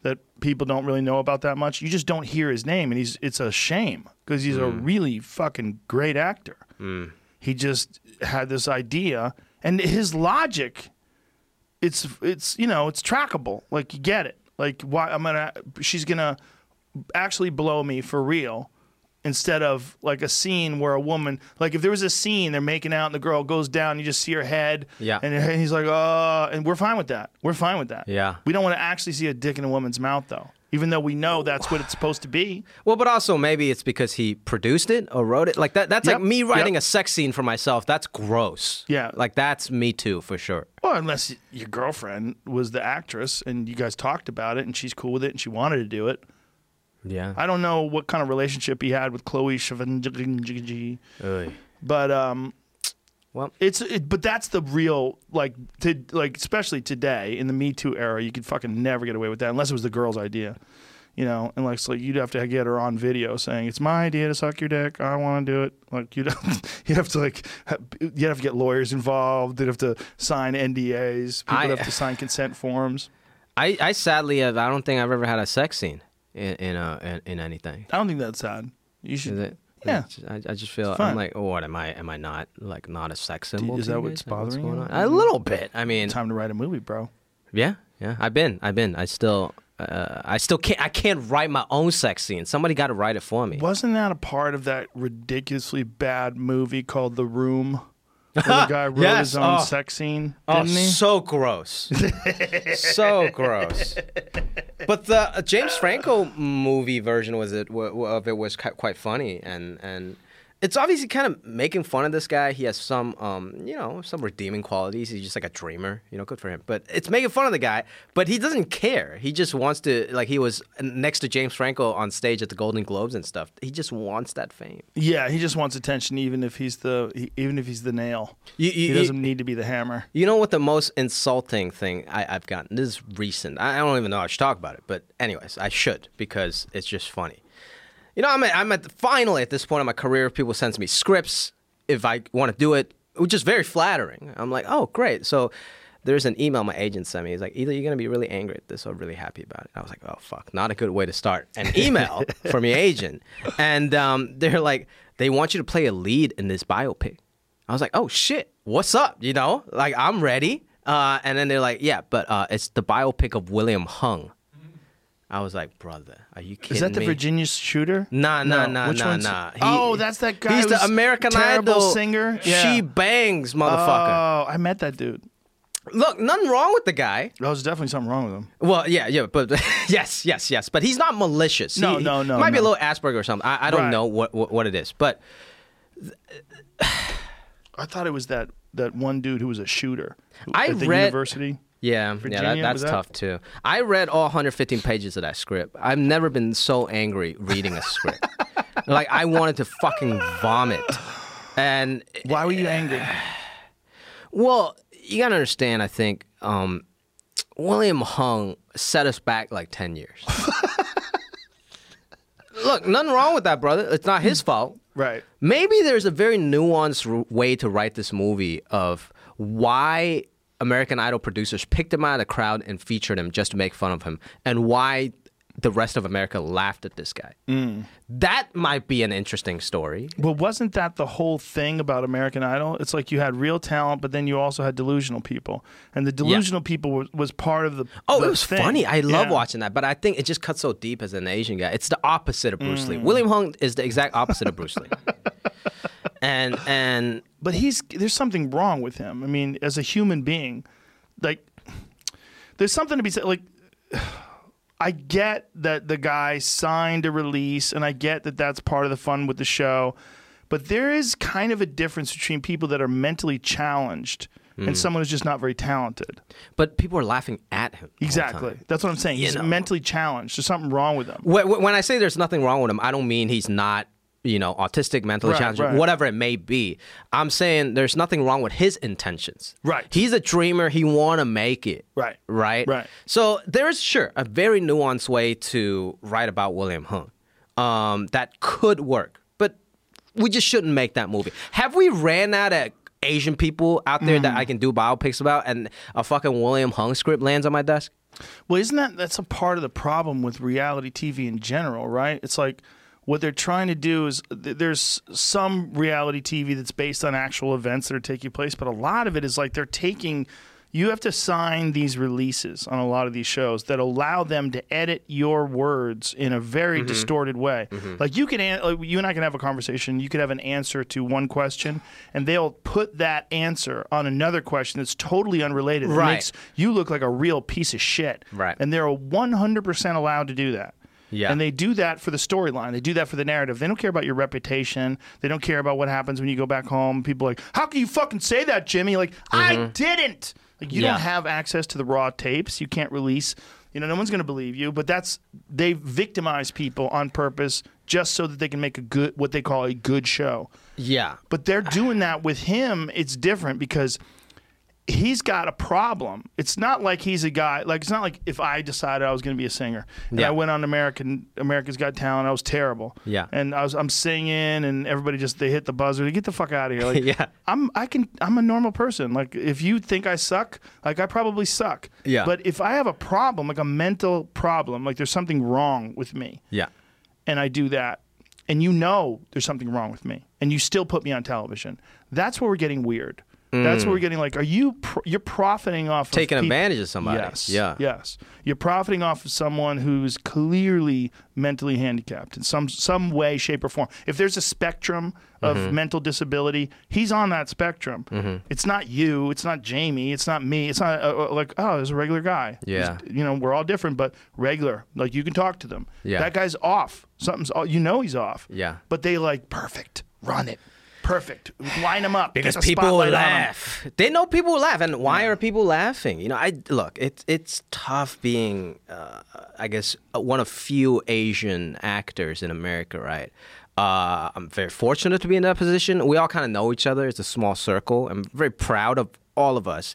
But early on in my career, I got some flack uh, from Silicon Valley. My, my character, you know, uh, it was an accented character, um, which I mean, for me, it's a little different because I came to this country when I was 13. I couldn't really speak English. So I was like, okay, I'm just going to play an earlier version of myself. I understand. I'm going to try to put some humanity in this character. But then some uh, articles or whatever, it's like, this is an offensive stereotype, blah, blah. And I really looked into that. I was like, okay, I get it. Eventually, the character became a more three dimensional character because the joke's no longer on him just being foreign, it's on him being like a diabolical coder person or whatever. But it's tough being an Asian actor because now not only do I have to uh, uh, uh, uh, decide on playing a part or not by looking at, oh, is this a good script? I got to look at the cultural ramifications. Is this good representation? Because there's so few of us, each of us that does something means so much more, right? Uh, that was the beef with the Apu character because there Right. wasn't a lot of Indian, yeah, and then you characterize Right. whatever. Now, that's what's great about uh, uh, Crazy Rich Asians, and I had a lot of fun on that movie because for one of the first times, I wasn't the only Asian dude on set, and I can just play a character. My character is an asshole in that movie, but I can just lean into that and be a character actor and play it. And it's a powerful, funny movie. It's Yeah. a great production. It came out excellent. Everybody enjoyed it. It And was there's all a, good. and there's a whole spectrum of Asians. It's not just one Asian representing all Asians. There's Yeah. your handsome Asians, your asshole Asians, the uh, uh, romantic lead, and also the bitchy ex girlfriend, whatever. So we can just actually be actors for the first time Hmm. and not be actor slash Asian representative. So when something like William Hung comes to the table, Yeah. Just can't do it, man. I mean, I come it. on. I get it. You know, it's interesting that that it's like when someone gets offended at racial stereotypes, society puts it through this filter of whether or not it's valid. And I'll give you an example: The Sopranos.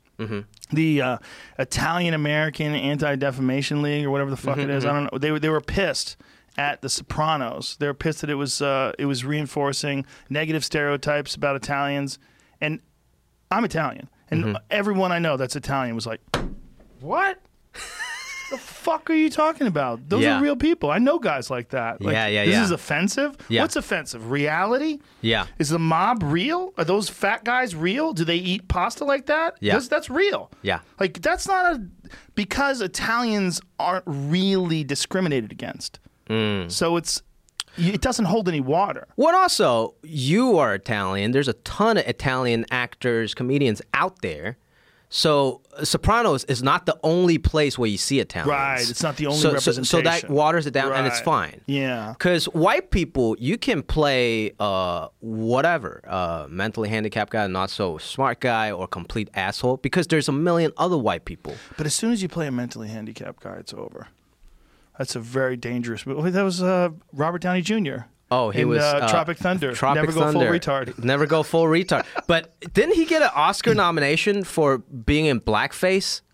I hope he did. I mean, he we talked about it on the podcast, and he was a. It was like a day. Thank God, we talked about it on the podcast months ago, and we didn't talk about it today, because today I wouldn't even bring it up. Like today, people are getting can. The guy who's the fucking editor of Bon Appetit. Yeah, I saw they that. they got fi- he got fired Yeah. for a photograph that he took dressing up like I guess he's Puerto Rican. Like that was a costume like a that he did brown did. face or something no like brown that. face at all. Just gold chains okay. and a hat that said the Bronx or something. Yeah, I yeah. mean, it's, it's. I think they said they called it racially insensitive. Well, but that was kind of what I was talking about earlier, though. Adam Rapoport. I, I'm a big fan of Bon Appetit. Um, until like maybe then, and then I gotta okay, what's going on here? Because okay, the news came out with him on that picture, Yeah. but it's not that picture. And then his staff. There's this girl uh, that was uh, one of the only minorities on camera. She started saying yes. I agree. Not just that picture, but I'm the only maybe non-white person on camera that's not getting paid fairly. They just want to push me on camera for diversity, but I get paid fractions of whatever the other pay, people. And then even other white people spoke up and be like, "Yeah, we have some systematic stuff here. We should look into." Oh, at the Yeah. at the organization. Yeah, so it's like So it's a combination. yeah. of So if. I, if if I have a Puerto Rican picture of me, I don't think people would start jumping on me and be like, "Yeah, he is kind of a dick." But or here's whatever. here's the example. If someone had a picture of them pretending to be Italian, Mm. nobody would give a fuck. If if he had a tank top on with spaghetti stains on it and his hair greased back, no one would give a fuck. The problem may be that there's not enough representation in a positive way Yeah. of Puerto Ricans in the media. Because like you have, who's like, who are the most? There's a lot of famous Puerto Ricans. yeah. Like who who are fa- g- give me examples of I don't want to get the wrong nationality with famous actors, but I, I'm very aware that there's a lot of famous Puerto Ricans, Yeah. but maybe not enough. Maybe like because if if man, maybe it's a maybe it's the timing of immigration too. Like my grandparents when they came here, my I talked to my grandfather a lot about it. They were horribly abused, and there mm. was a lot of racism against Italians when they were uh, initially immigrated in the early 1900s. But by the time I was a kid, it was gone. I mean, I experienced mm. a little bit of it in Boston with Irish kids. They would make fun of me for being Italian or shit on me for being Italian. But by the time I was a grown man, it's just like that kind like anti-Italian racism is non-existent basically. Because you It's guys like, are just white, kind of. it's like COVID Like- in Italy right now. It's you can't even you can't even find it. Like you see the new CDC, they were talking about uh, COVID. They're like the, the the viral load in Italy right now is so small, it's barely registering. Oh wow, really? Yeah, Because they were rough. They had it rough had it for rough. a while. Yeah. They're not healthy. Again, these are my people. They Yeah. fucking eat pasta, drink wine. They all smoke cigarettes. They live on top of each other. Mm-hmm. No one's washing their hands. Yeah. There's no exercise. Try find. I was just having this conversation with Sebastian uh, yesterday. We were joking around about this. He was Uh-huh. like, he's like, try finding a fucking good gym in an Italian hotel, and it's totally true. Every time I'd go there, it'd be like some cable machine with some fucked up pulley system that's broken, and Mm-hmm. I just wound up doing push-ups and sit-ups and just run up the rocks or something. Like there's no gyms. Yeah. Like the gym is a joke. No one over there is working out. Well, the thing is, I, I don't think I, I, I want to say that or I could say that. I Right. can't just do a bit about Italians not having gyms and being fat, right? But Sebastian Uh, Maniscalco yeah, can no, do no, that. but I I- can do that. But I'm, I'm, I'm saying you, you can do that, but But you could too. We wouldn't give a fuck. No one cares. Somebody would. You and Sebastian wouldn't, but somebody might. Those people are assholes. Whoever would, would it'd be like those Italian American anti defamation people that got mad at The Sopranos. Like, shut up. There's no anti. I mean, the, the anti Italian sentiment in this country is so small. It's you can't even measure it. It's a, it doesn't hmm. count.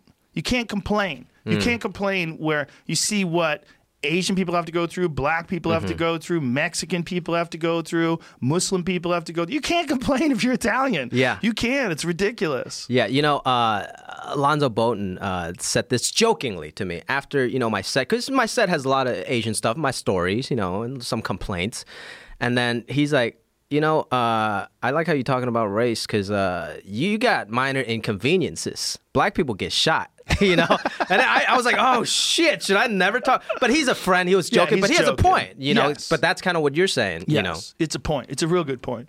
But yeah, it's a point. But, but it's weird that we have like hierarchies of racial discrimination in this country. You know, there's mm-hmm. hierarchies. And then there's there's like positive racial stereotypes, right? Black guys, big dicks. Asian guys, good at math. Mm-hmm. I go, are those, are those okay? Like, are those stereotypes okay? Apparently not. I, I don't think. I don't think it is.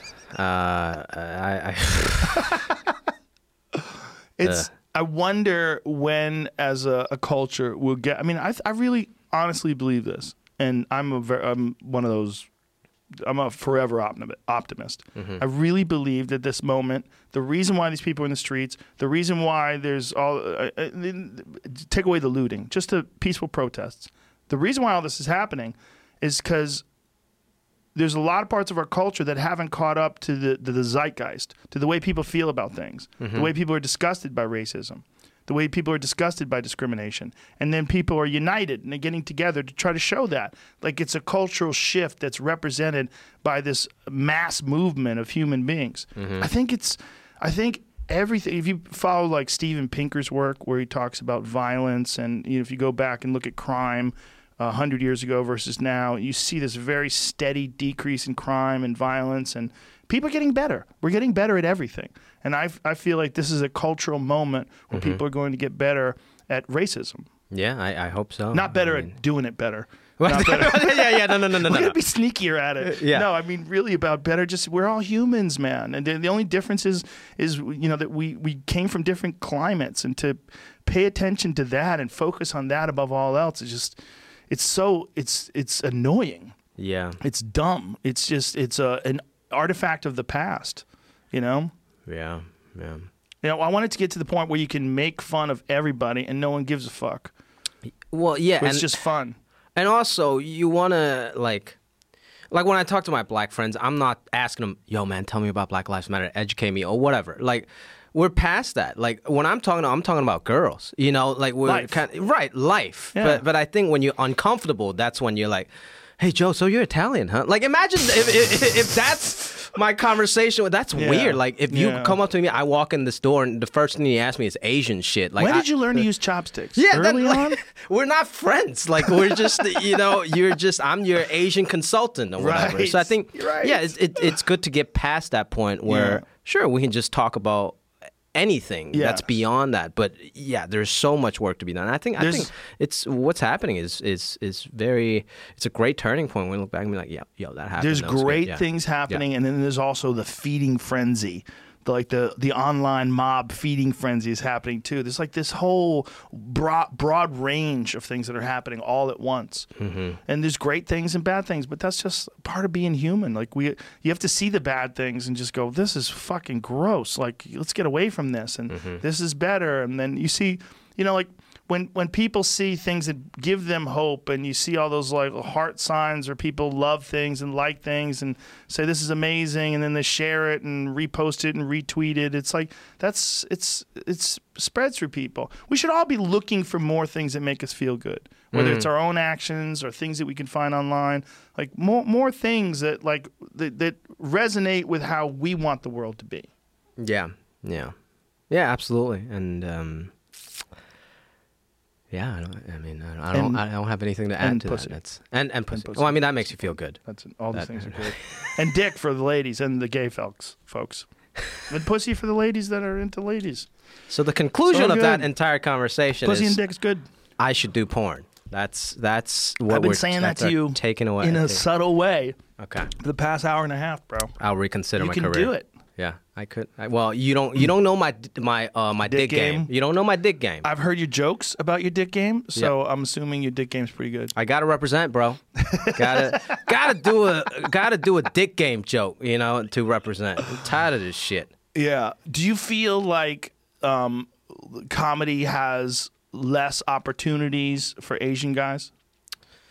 Stand up in Yeah. itself. Yeah. Stand up, I think I look at stand up as such a utopia. I have such a love for it because it's It's a meritocracy. it is a meritocracy and the weirder you are, the less fitting in you are in society, the better you're probably gonna be. You have an angle. And when I first started, I was able to uh, uh, do some uh, say Brea improv or whatever shows that I would never have gotten to do one year in because they were Asian shows. Mm-hmm. So I was able to fit something, you know.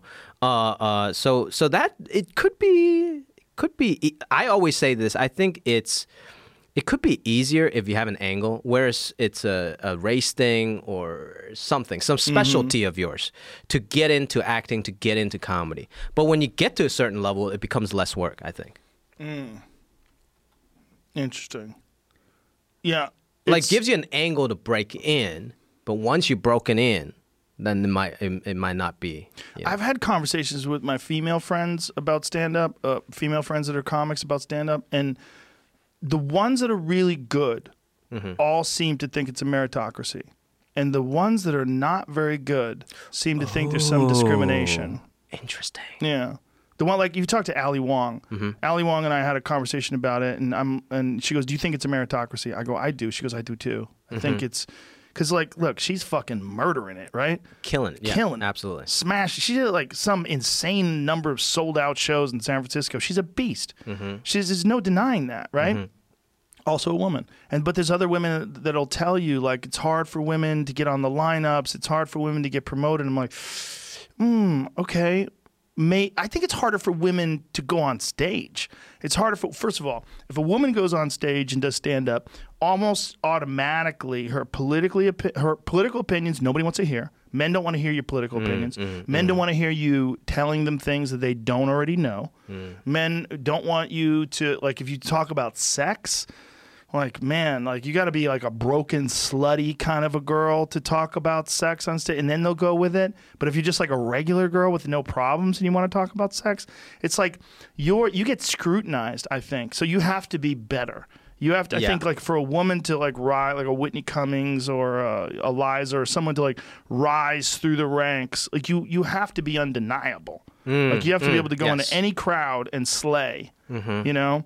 And but some women that along the, that process of like figuring out that there's a sort of a narrow window that you can fit your jokes through in the beginning at least they stumble into that and they, they bounce off those walls they don't they don't get this like a guy can like right away talk about politics talk about mm. sex talk about mm. anything for men it just has to be funny it's basically wide open but men discriminate. A lot of men do. I don't want to generalize. A lot of men discriminate when they see a woman go on stage. They go, "Oh, great, a woman comic, some woman I don't know. Right. Is she gonna suck?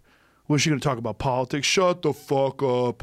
like they don't want to. Like some men don't want to hear a woman talk. Yeah, that's tough, man. It's I never tough. thought about that. Um, Women have to be better. I, and and and I guess, do you think it's harmful or is it helpful to start in that narrow lane, whereas it's a girl talking about dirty sex stuff or an Asian comic talking about being Asian, and then you can expand to other jokes? Well, I think we all start with training wheels, right? Yes, I mean, we all talk about jerking off in, in our Yeah. first five minutes. Yeah, you have to. Yeah. Well, uh, how old were you when you started stand up? twenty-one. Yeah, Me too. Yeah. I didn't know anything. I was a moron. Like I, Yeah. sex was the only thing that I was even interested in. So that's all I talked about on stage. Right, right, You know, right. so, and uh, I You're just surviving. Yeah, yeah, yeah. Whatever you can get a laugh, you know. 100%. You do it. Yeah. Um, I think it's harder for women. The, the beginning parts are harder. It's harder. Hmm. It's harder to do that. It's harder to just, you can't just talk about sex. They, I think they have to be a little more undeniable. They have to be, they're a little Hmm. more scrutinized. And again, a lot of it is like men don't necessarily, a lot of men, again, I'm generalizing, don't necessarily want to hear a woman on stage.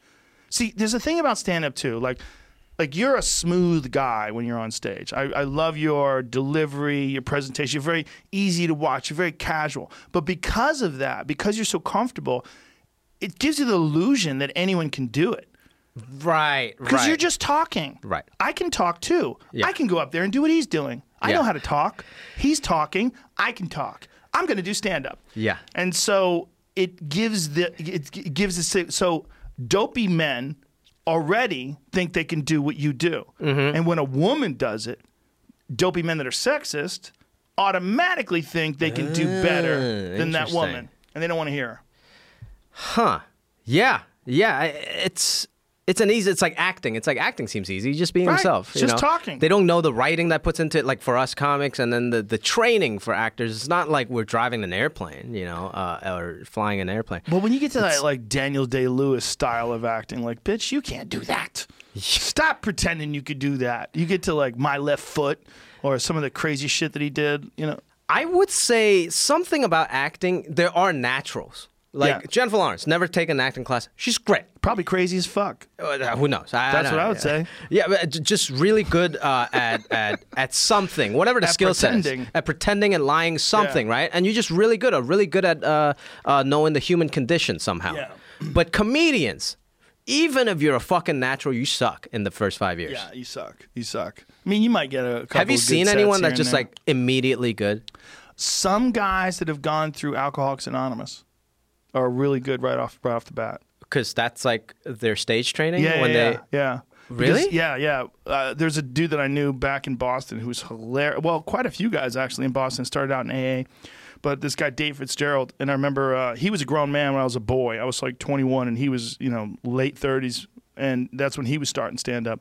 But he was way advanced because he just had this ability because he would do the he was an alcoholic for years so he would he had these great fucking stories of all the times he did coke and and, and drank so much that he didn't remember what he was doing and you know got arrested. And he would tell these crazy drug fueled stories on hmm. stage at an AA meeting.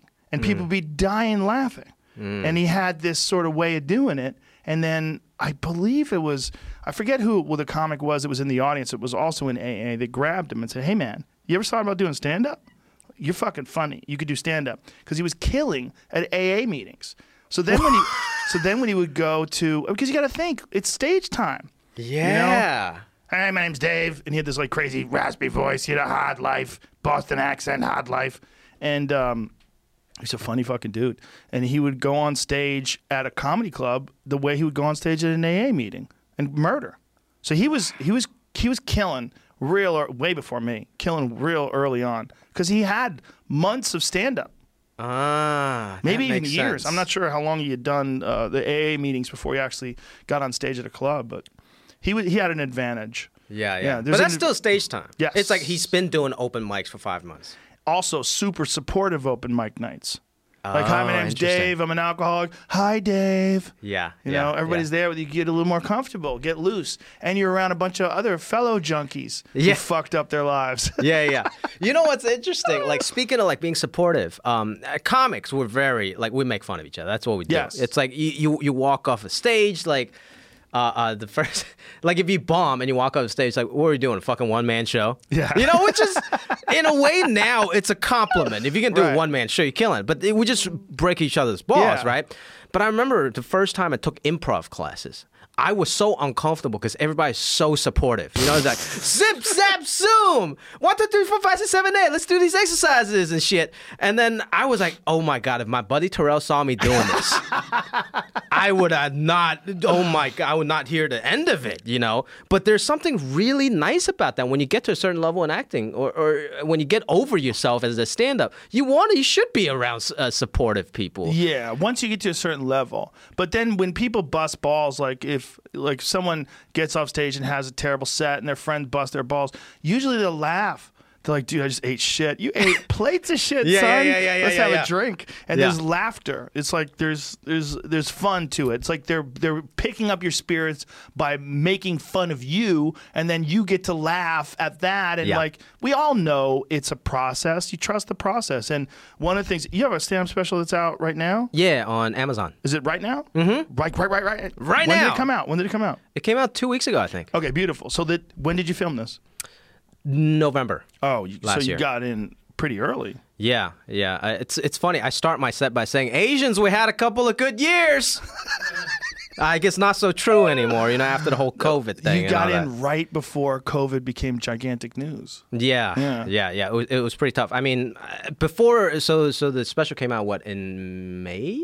Yeah, early May, right? Uh, and I was like, I was kind of kicking myself. I was like, shit. If if it would have been later, my whole material would have changed. Like blah blah. But it's like good to kind of have that out there. Yes. And have people kind of see a glimpse of how good life was maybe six months ago. you know, like Mm, yeah. how positive it was. Because now it would have been a little more somber tone. I think. You know? Yeah, it's hard now. I mean, it's hard to figure out like what to say. It's Yeah. gonna it's gonna take a while for everything to like settle in the place where people can accept even what's happened. I mean, how many people you're dealing with in the audience that have lost their job? How many people are you're dealing with that, are, that you know there's no job for it doesn't exist anymore. Their business is gone. Yeah. and they just want to laugh and like maybe there's some wounds that you don't want to scratch up. We're gonna have to navigate those weird waters. Yeah, I don't know. Like when we go back, do we open with talking about COVID and quarantine because that's what's on everybody's mind, or do we talk about something totally different? I think I'm going to not talk about COVID. I might talk about the the uh, the riots. Fascinate me because it's what I've always said. Like when people have said to me, like, "Why do you have guns? Like, why why are you into self defense? Like, why are you into all this stuff?" I'm like, civilization is a thin veneer. Like we have only been civilized for the last 10,000 years or so. Before that we were fucking barbarians for hundreds of thousands of years. We have that same DNA of those barbarians. It's in our blood. Hmm. And we keep it together with religion and societal norms and and community and love and friendship. But when things go sideways, you get to see what people are really capable of. And that's what we saw during the looting and the riots. Mm. When people have an excuse and a reason, particularly when people are backed into a corner because they couldn't work for three months, mm-hmm, and mm-hmm. then there's a justification. The, the system is fucked up. This guy that killed that, the, the cop that killed that guy is a piece of shit. Mm-hmm. There's, there's riots, and then you see cops that are fucking shooting tear gas at people, and you're like, fuck you! And they just want to smash and loot. You see that thin layer of what a what a human being really is. The the civilization veneer gets removed, and you go, oh, look at the real, the hmm. real thing under there. This is a, a- an animal. Humans are animals. We're a weird talking animal. That mm-hmm. and we we want to survive, and we, we have ideas of fairness and rules, and and and we have a mob mentality. There's a weird thing that will happen that it's probably built into us from thousands of years of surviving hand to hand combat and war. When shit goes crazy and you're around, you lock into chaos mode. Mm-hmm, and when, if mm-hmm. you've ever been around a mob like that's going crazy and nutty, you can feel it, man. You mm. feel it in your skin, you feel it in the air. I'm fascinated by that. And I'm probably going to talk about that. And you're the most prepared guy. If some shit comes to shit, you can fight. You got you got weapons, right? Yeah, but I'm gonna be the first to get the fuck out of Well, here that- too. yeah, I'm true. the last to stay and fight. I'm like, get the fuck out of here. You can't win this.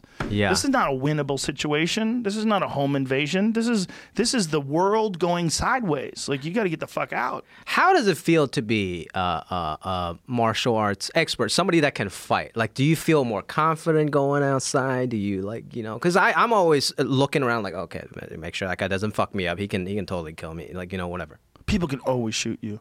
They can always shoot you. They can always stab you. They can always hit you over the head when you're not looking. There's always danger in being a person, especially when you're around bad people, right? Mm-hmm. But if I'm in a situation where there's some guy who's a dick, and you know, I think like I've seen people get beat up, man, that couldn't defend themselves, and it's horrible to watch. It's sad. It's, Mm. I mean, we've seen many videos online of, of people just getting beat up by somebody, Yeah. because they don't know how to fight. And you see some person who really doesn't even know how to fight, and they're beating the fuck out of someone and hurting them really bad. Yeah. that's not going to happen to me. Uh huh. I like that. I like that if some asshole tries to do that to me, I can I can hurt them. I can detain them. I can I could submit them. Yeah.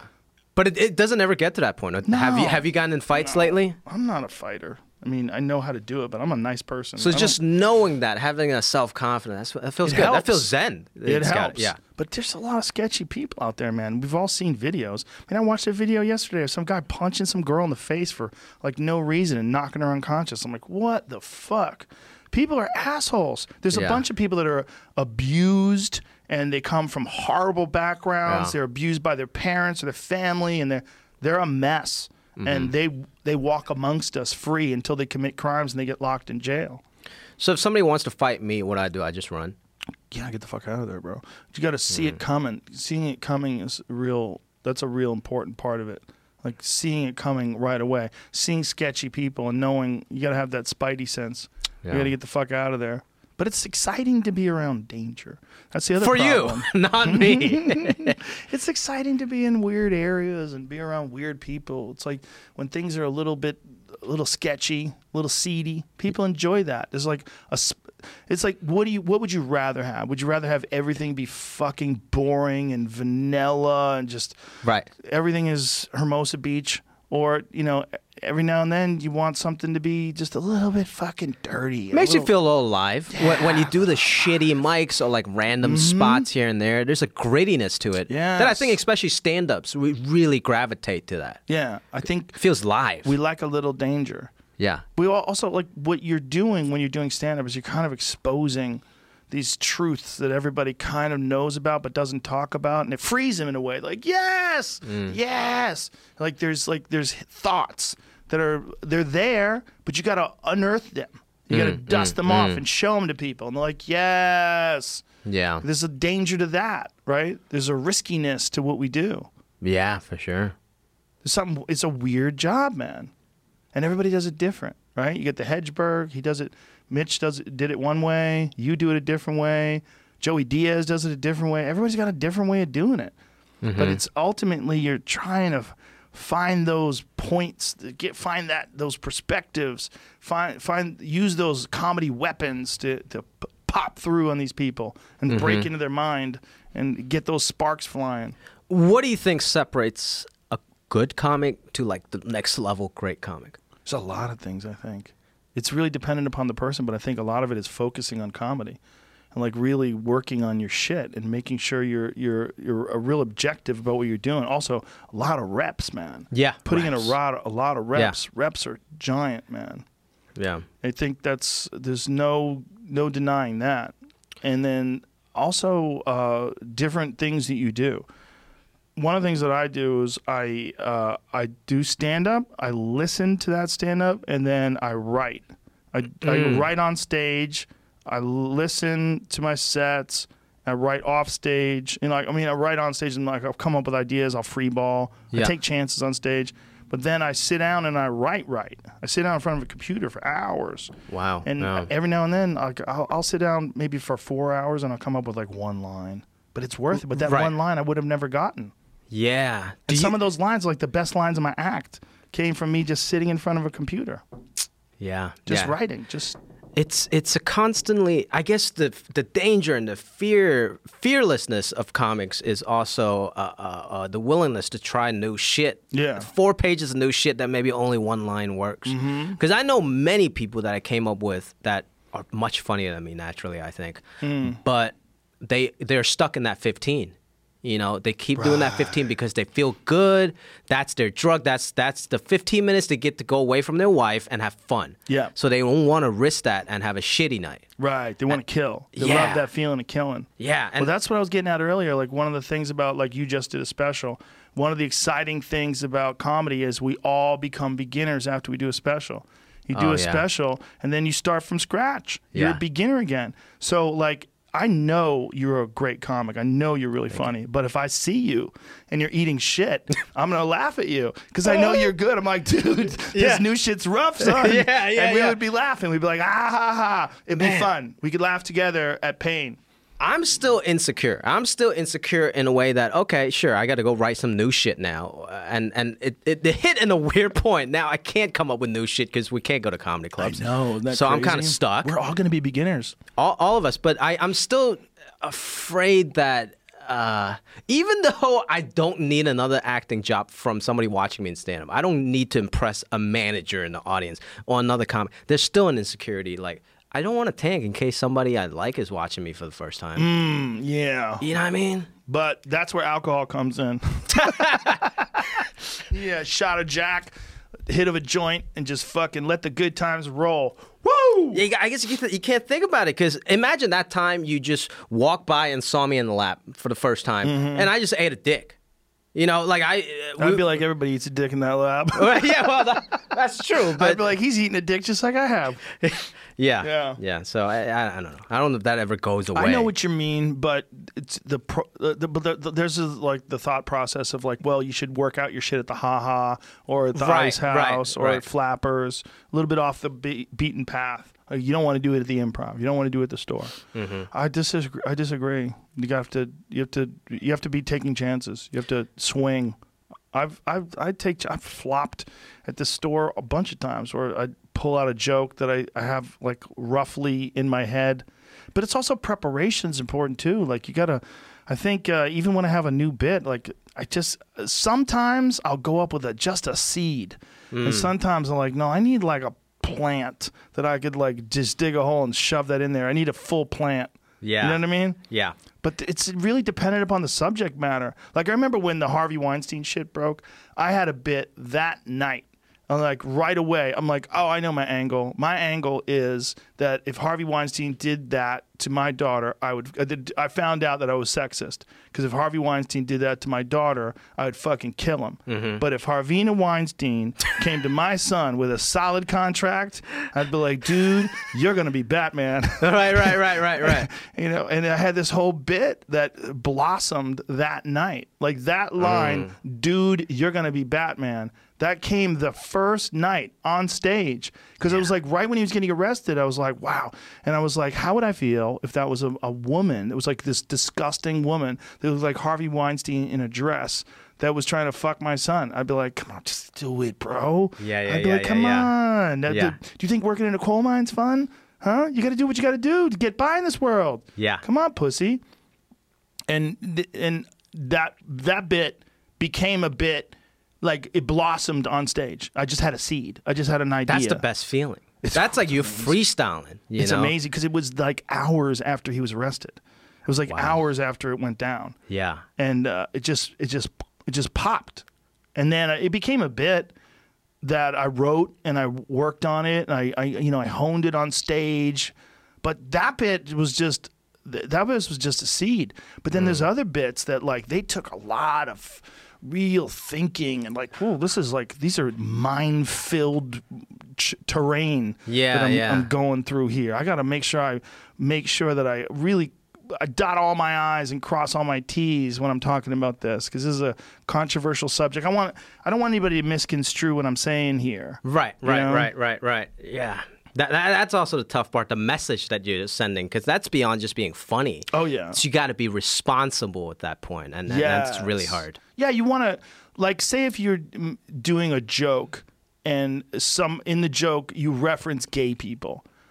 You want like if there's a gay couple in the audience, you want those folks to know you love them. Like I don't have any and zero animosity to anybody. Mm-hmm, Like I love gay people, I love straight people, I love everybody, but I'm going to make fun of you. Yeah. I'm going to make fun of something that I see that something that gay people do. But I want you to know there's got to be a way that I, I want you to know before I do this. This is not homophobic. Yeah, yeah. Like if I'm saying this, I'm saying this just because it's funny. We're all funny. Mm-hmm, So I have to figure out a way to navigate those waters. Do you? I, I guess what I try to do now, especially with the landscape of the stand-up comedy specials I see, so when the, the the one that really popping, I like it. Where a lot of it, like Hasan Minhaj's or uh, Hannah Gadsby's, not funny in that sense. Hannah Gadsby's per se, right? Like a lot of comics, uh, it's not funny. Like a TED talk. Yeah, but I think there there's a point to that. I think that's cool. That actually gets a message across.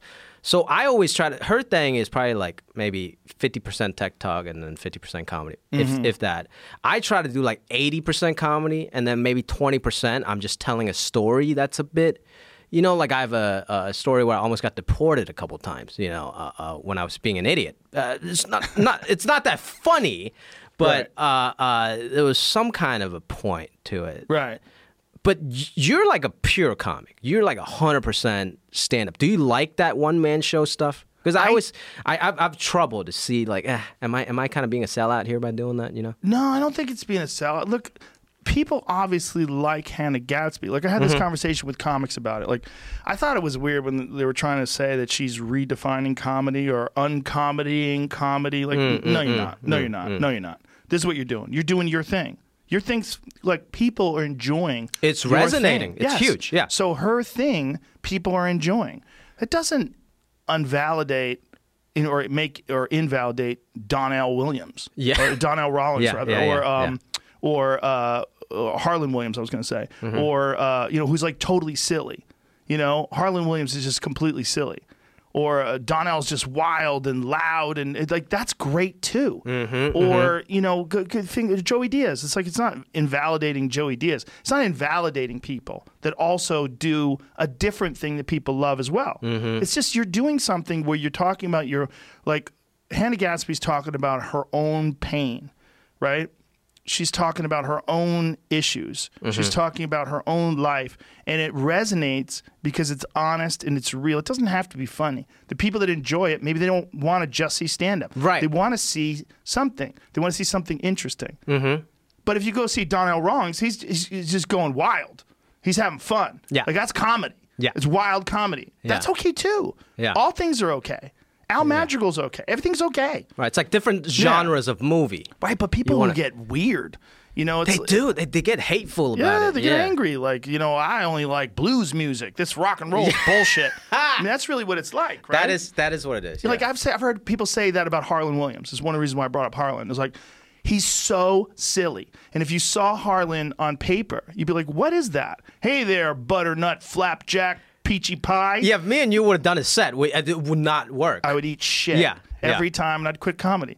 Like that was, Yeah. But Harlan, there's something about his delivery, and that's what he really thinks is funny. And it's like you can't tell me it's not funny. I watch him kill. oh, he's amazing. Yeah. Amazing, Yeah. right? So like that's his way. And then, you know, you've got John Mulaney. That's his he's got a different way. It's Yeah. also very good. Yeah. And then you've got Anthony Jeselnik, who's just mean with great writing. Right. But it's also very good. It's his way. Yeah. There's a bunch of different ways to do this thing. And for one person to decide, like, oh, Hannah Gadsby's real comedy, comedy's dead. She just killed comedy. Like, you don't know comedy and you should just shut the fuck up. Right, Because what you're saying is nonsense. That's like saying rap music killed Beethoven. It's dumb. What you're saying is dumb. Mm-hmm. Yeah. Yeah. That, that's great. That's That's all fucking comedy or whatever it is. Yeah. I mean, it's comedy till it's not comedy. You know, it's it's it's comedy until you decide to tell a story that's not funny, but it's also interesting. yeah. Even within stand up itself, there's so many different genres. There's no wrong way. To, I love that. Yeah, hundred percent. Yeah, I mean, one of the things I always loved about Hedberg is that like it's so absurd, and it's not my style of comedy, but it's so silly and absurd. Or Steven Wright, same thing. Mm-hmm. Yeah. Just so, non sequitur after non sequitur, bizarre, weird. I used to work at a fire hydrant factory. Couldn't park anywhere near the place. Like Yeah. that, that kind of comedy. Like it's not, not. I would never write a joke like that. But Yeah. with him, with his bizarre look and his bizarre style, it murders. Yeah, you know, I, I didn't know about stand up comedy uh, when I was growing up. Never heard of it Really? because I grew up in Hong Kong. What we was the first stand up you saw? BET Comic View. Wow! When I was 13. Which one? Who was hosting? 14, I think it was J. Anthony Brown that year, or Bruce Bruce around then. Mm-hmm. It was so interesting to me because this wasn't even an art form that existed in my childhood in Hong Kong. I'm sure there were some stand ups, But you never heard of it. Never heard of it. Never heard of it. And then I came to America and I was trying to learn English just by watching TV. And then it seems like just completely different genres in this new art form. It's like I heard music for the first time and I was like, holy shit, there's rock and roll music and there's, you know, hip hop. So it was so interesting because I remember I really gravitated towards uh, Comic View.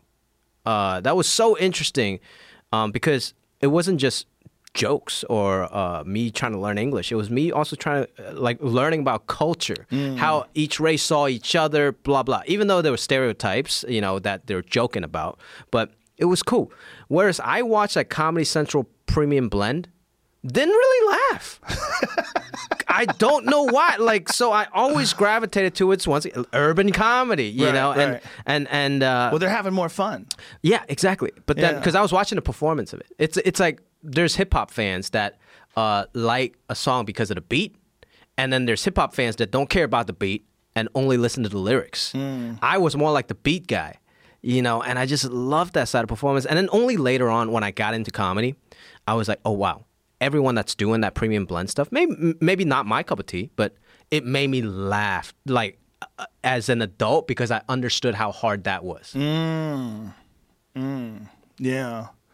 Uh, I found out about comedy from uh, my parents took me to see Richard Pryor live at the Sunset Strip when I was 15 Mm. in the movie theater, watching Richard Pryor on stage, going, "This is crazy." I couldn't believe how funny he was. Like I'd seen all these funny movies, but to watch this guy just talking on stage, I was fascinated. He's one of those guys when you watch, you're like, I can do that because he's just talking. He just there's did he write this? but there's so much insane talent. Like Michael Jordan makes basketball look easy. But I mean, I guess you Sort of. You know you can't jump that high. You know you can't dunk. yeah, yeah, yeah, yeah. Yeah, there's there's so many different ways you can get introduced to comedy. It's it's I love hearing like when people like when the seed got planted in people's heads. Like when did you know that you were going to try to do this? People ask me that question, and, and, and I hear like great stories, like the Richard Pryor story, or like it's like me and my brother used to sneak in the movie theater, watch Eddie Murphy live.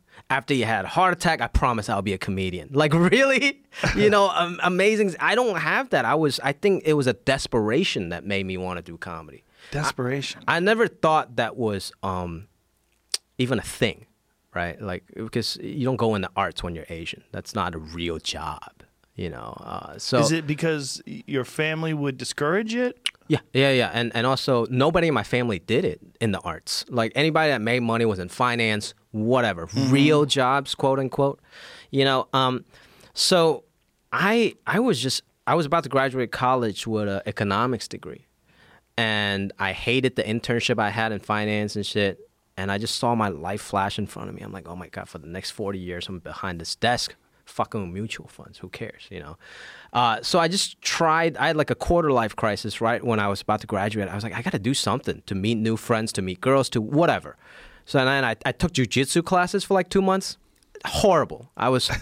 I was the smallest guy and the weakest guy in the class. They would team me up with the girls and they would twist me up like a pretzel. It was very discouraging. I quit after like two months, if that. Um, uh, and then I tried like different things, like boxing classes, uh, gyms, uh, whatever, you know. And then I, I say the story. I, I- I wrote this book, and, and, and I say in the book, like, typing in local open mics in your Google search, it's one step away from typing in what's the best way to kill myself. it is that desperation that you need, that I needed. So and then I just Google local open mics, went to the haha, paid five dollars. You have to pay five dollars for five minutes of stage time the haha. So five other uh, comics can not laugh at you. It was, you know, horrific. But that still felt better than me sitting at home making no friends because I saw a camaraderie. I was like, if I'm good, I can make some friends like here in the open mic, and there's a new world out. There's an out for me. So soon after, I think I quit that finance, you know, internship, very promising internship, and I just try to do stand up. You know, I did everything. I worked the door. I uh, uh, at the Comedy Palace in San Diego, this Greek restaurant that will turn into a comedy club at night. I worked the door, folded envelopes, did everything. If they let me sleep there, I would have slept there. Answered the phones and everything. I just dove into it, not just for the love of comedy and the arts, but for the love of this new life, this new fraternity that I found. You know. That's awesome. So so a lot of it it was an improvement on my life that was that interested me in in stand up and through stand up I got laid for the first time. You know what I mean? so like it worked out for me. Um and I kind of had a, a, a, crisis where okay, uh, I'm doing fine. You know, I have a lot of friends now. I have, uh, uh, uh, uh, you know, I go on dates. Like, it's fine. Like, my life is fine. And I started making money on Silicon Valley, you know.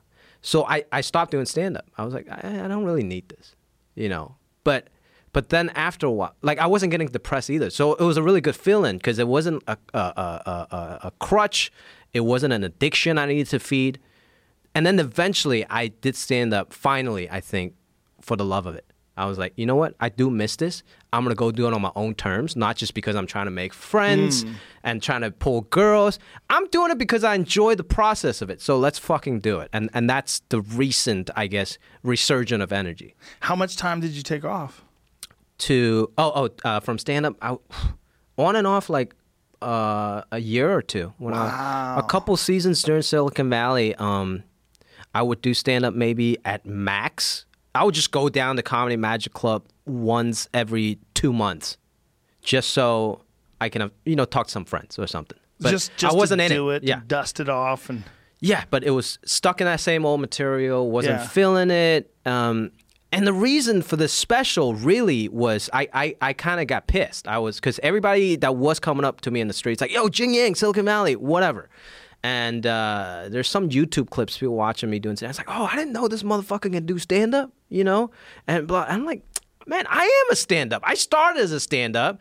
I think I'm a better stand up than I am an actor, you know? So let me prove to the world I'm not just like a Vine guy or actor trying to do stand up. I am an actor who used to be a stand up, and that is my fucking forte.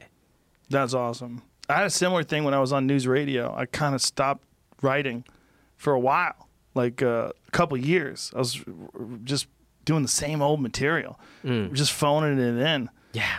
Yeah. Because when the- you're making money, you're doing fun. like it's it's hard. You mm-hmm. got to find a new motivation. And then I had some people come to see me, and I bombed one night at the comedy store. Then I, I woke up. I was like, I gotta get back to work. Like I'm slack. I'm just doing the same old shit. I knew the material was stale. Yeah. it was flat. I didn't mm-hmm. have any connection to it. I was just saying it because like I was using it like a tool, like a screwdriver. You know, it wasn't there was no like people understand. They they they feel what's going on in your head when you're talking about things. And if you're not totally tuned into what you're saying, they don't want to hear it. Yes, yes. It, it's it's. I think stand-ups can all be great actors, and we all have the a base for that because one of the magic tricks in stand-up is you told that joke a thousand times. But you got to make it sound like it's the first time. Yeah. And if you're just mailing it in and you're just telling it as if you're reading a script in your head, it's like watching bad acting on TV. Mm-hmm. If the guy ain't feeling it, you're not going to be feeling it. Yeah, yeah. This I I always describe it as mass hypnosis. That it's like there's a vibe that you're you're putting out. You're you're you're you're hitting a frequency, and the audience, if the words are well worked, if you you have a good economy of words, the things you're saying resonate. It all makes sense. You have confidence. You have focus. All these things are correct. Your delivery is comfortable. It makes people feel good. They just let you think. Like, go, Jimmy. Think for me. I want to hear what you have to say. And they let you, and they don't. They're not judging. They're just like letting you take them for a ride. And it's Yeah. kind of a like when someone's really killing. When you're watching someone on stage killing, your eyes are open, your jaws open. You're like ah. You're just going along with it. You're Yeah. going along with whatever they're saying. You know, it's uh, you know Owen Smith. Owen Smith's killing. Like Uh-huh. I think the way he's thinking. Like I'm allowing him to lead my mind. You can't wait till you hear his next stop. Yes, yeah. yeah, yeah, You're not like going, I would have said this, or he's, well, I'm bored with what he's saying. No, no, you're letting, if someone's got a well crafted act, but that's the thing is like creating that act, like, boy, you're going to have some weird hiccups when you put it together, when you got new shit and it's clunky and it's awkward and Yeah. maybe you go down a road that you don't want to go down. You're like, I got to get out of this bit. You don't know how. And one bad new joke in uh, an hour set, like if you just have one bad new joke 20 minutes in, you need the next 10 minutes to prove your worth again. Yes. Because they're like, ah, this guy, I don't know. I don't know." Yes, yeah. And you got to be real careful if you want to open up with a new joke. Woo! They say never do that. I mean, Uh, some I people don't. say. I don't agree with that. I don't think there's any never do that. Right, I right, I don't right, think there's right, any never do that other than you know. I mean, there's definitely a few never do's that, but but if you got an idea and you know it's fire, Yeah. you know it's gonna crack. You're like, Yeah. just let me just run this on stage. I'm just go. I know I got a real bit I can do if this doesn't work. Yeah. Like have a nice segue into a real bit. Right, right, right. If in Yeah. case this tanks, I'm just gonna cut it in half and then go into my old bit. But when some shit just happened like three hours ago and you go on stage, there's a certain energy to that too, where the audience is like, this fucking guy has no idea if this is any good. Mm, like you're just you're you have a hot take on something that just happened a few hours ago. There's energy to that. Yes, yes, yes. And some some things that you know it's an old joke that you've done say for two years, and and you're like, man, this killed. What happened? Yeah, you Like, lost the why energy. is it not? And then you try to force some energy into it. Mm, still, it, no. it's not there. It's No. because to you it's fresh, and maybe there's an amazing actor, or you can put some acting skill into that to pretend, but it's still not there. You have to really be interested in what you're saying. yeah, yeah, Yeah. You can't fake that. No, it's comedy. It's the, the it's a weird thing going on that's not defined between us and the audience. It's very weird. Yeah. Yeah, and sometimes even you think you're saying it with energy and with that same rigor. Mm-hmm. Then you watch yourself on tape, you're like, no, I'm just going through the motions and reading lines in Yep. my head. Yep. Yeah. Same thing with acting. You don't want to do too many takes. Oh yeah, you know when you really tell when you're high. If you go to the movies when you're high, you go, "This guy's phoning it in." Yeah. You can see it. There's like so- sometimes you go to the movies and you're high, and it's just like seamless. You just go on this little journey. You believe every word. Yeah. And every now and then, someone will pop out like, "Look at this motherfucker acting." yes. yes. I never forget. I went to see the Hulk with Eric Bana. Remember that guy? He was one Yeah, of the yeah. many Hulks. There's this one clunky scene. Uh, maybe they did it too many times or whatever. But like, ew, acting, because I was barbecued and I'm in the I'm in the audience watching this, and I was like, this is so acting. Like I'll never, never Yeah. forget in that moment. I'm like, this guy's act. This is fake. So there's uh, the Space Force show uh, that I just did. Um, How is that? great. I mean, It's on Netflix, right? It's Netflix. It's Steve Carell, John Malkovich, Greg Daniels. I mean, That's a great fucking, fucking cast right there. dream come true. Yeah, If you wow. talk. And and it's interesting because sometimes, um, if you're kind of unprepared, you go do a scene and you don't have your lines memorized. Somehow you pull it off because it's fresh. It's as if you're saying the line. But sometimes in your rehearse, I remember just one scene in this one episode. Uh, I don't think.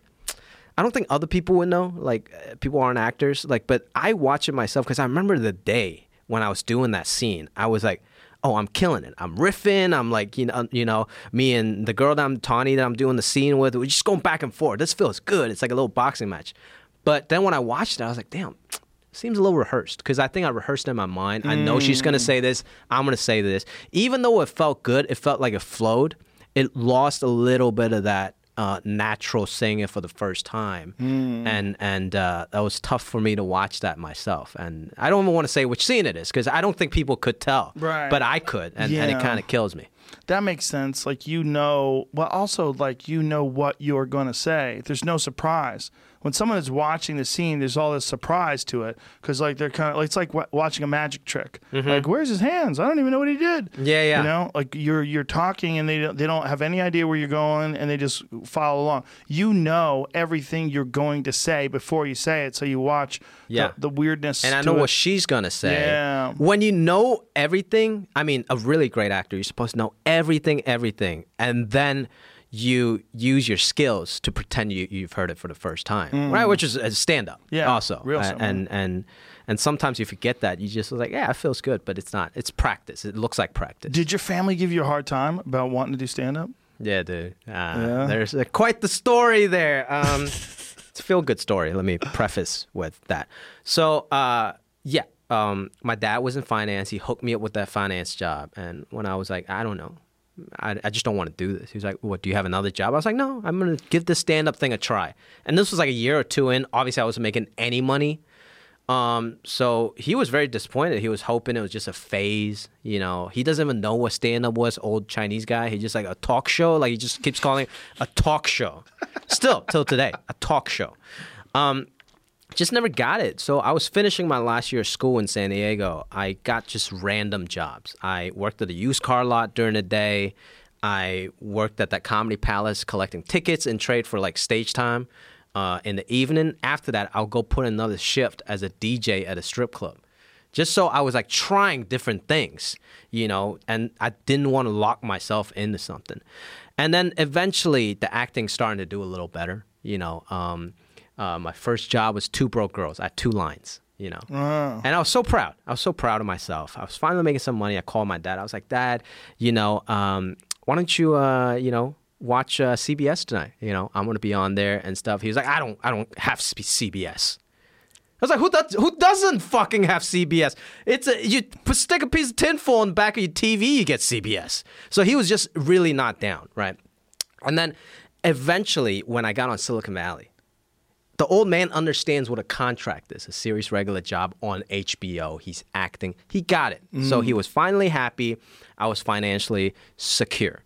So instead of ever giving it up and say, like, hey, Jimmy, um, good job. I'm proud of you. Maybe I was wrong. Good for you. You know what he said? He was like, oh, if it's so easy, you can do it. I can probably do it.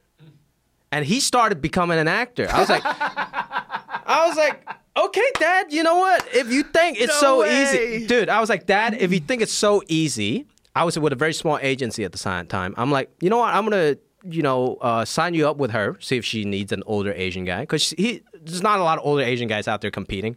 So she signed him, and then I was like, good, good, good. Now you're gonna go to auditions and understand how fucking hard my life is, all the rejections I face, all the nerves I got to deal with. But then the plan completely backfired because he went to those auditions and killed it. he booked like his first six out of 10 jobs, which is like an unheard of ratio. You know what I mean? Yeah. Like you'd be lucky to book like 5% of your jobs, but he was killing it. A lot of like non union gigs. He even got on this show. Uh, uh, uh, I talk about this a little bit in my stand up. He even talk, he, he even got on the show that shot in San Francisco as a Chinese show We thought it was no big deal, low budget Chinese show. Became the biggest show in China. Became like the fucking modern family of China.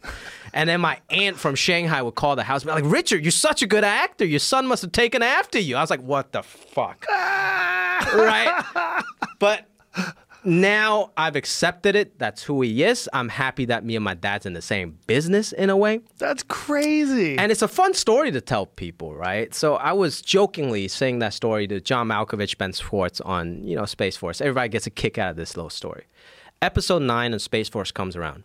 We're doing a table read, and uh, it's a China versus America thing in this episode, and you need, they needed a couple older Chinese scientists that are authentic Mandarin speaking Chinese people. After the table read, Greg Daniels, the showrunner, he's like, mm, you know, I, just I don't know. It's always the same guys, you know, just whatever. And John Malkovich was the one that said, "Hey, what about Jimmy's dad? Have you thought about Jimmy's dad?" And I I didn't have thick enough skin to volunteer my dad, and and then that night I went home. I cut together an acting reel for my dad, and I sent it to Greg. All I said was like, Greg, maybe give the old man a chance. He's got a good look. I think he fits this older scientist in China. Just let him come in and audition. But I guess Greg was so impressed with the uh, tape, he just hired him. wow. Episode nine of Space Force. My dad is in it. He he's great. He comes in, no fear, and the scene is toe to toe with John Malkovich. Wow. And how long has he been acting? I mean, two years, if Two that. years. Never taken no classes. That's so crazy. Yeah. Wow. I, I practiced with him uh, uh, on on Skype, you know, for that scene, you know, because I was like, "That don't make me look bad. Don't fuck this up. Make sure you remember your lines, right?" and then he he was um he was practicing. He's like, "Can you screen grab me, record me, so I can see my own performance?" You know, and actors were all very self conscious. I I hate to watch myself, so I recorded him. I sent him that uh, tape, and then he he looked at it. He was just like, "Wow, I'm really good." Look at me. Like I'm like listening to every I'm good at this. I was like, sure, go. Go for it. But it's that blind sense of confidence and also the fact that he never thought to be an actor. So there's Right. no fear. Yeah. I was nervous as hell my first day with John Malkovich and Steve Carell. My dad came in was just chilling. That's so funny. Yeah. It's so funny that it totally backfired. Yeah.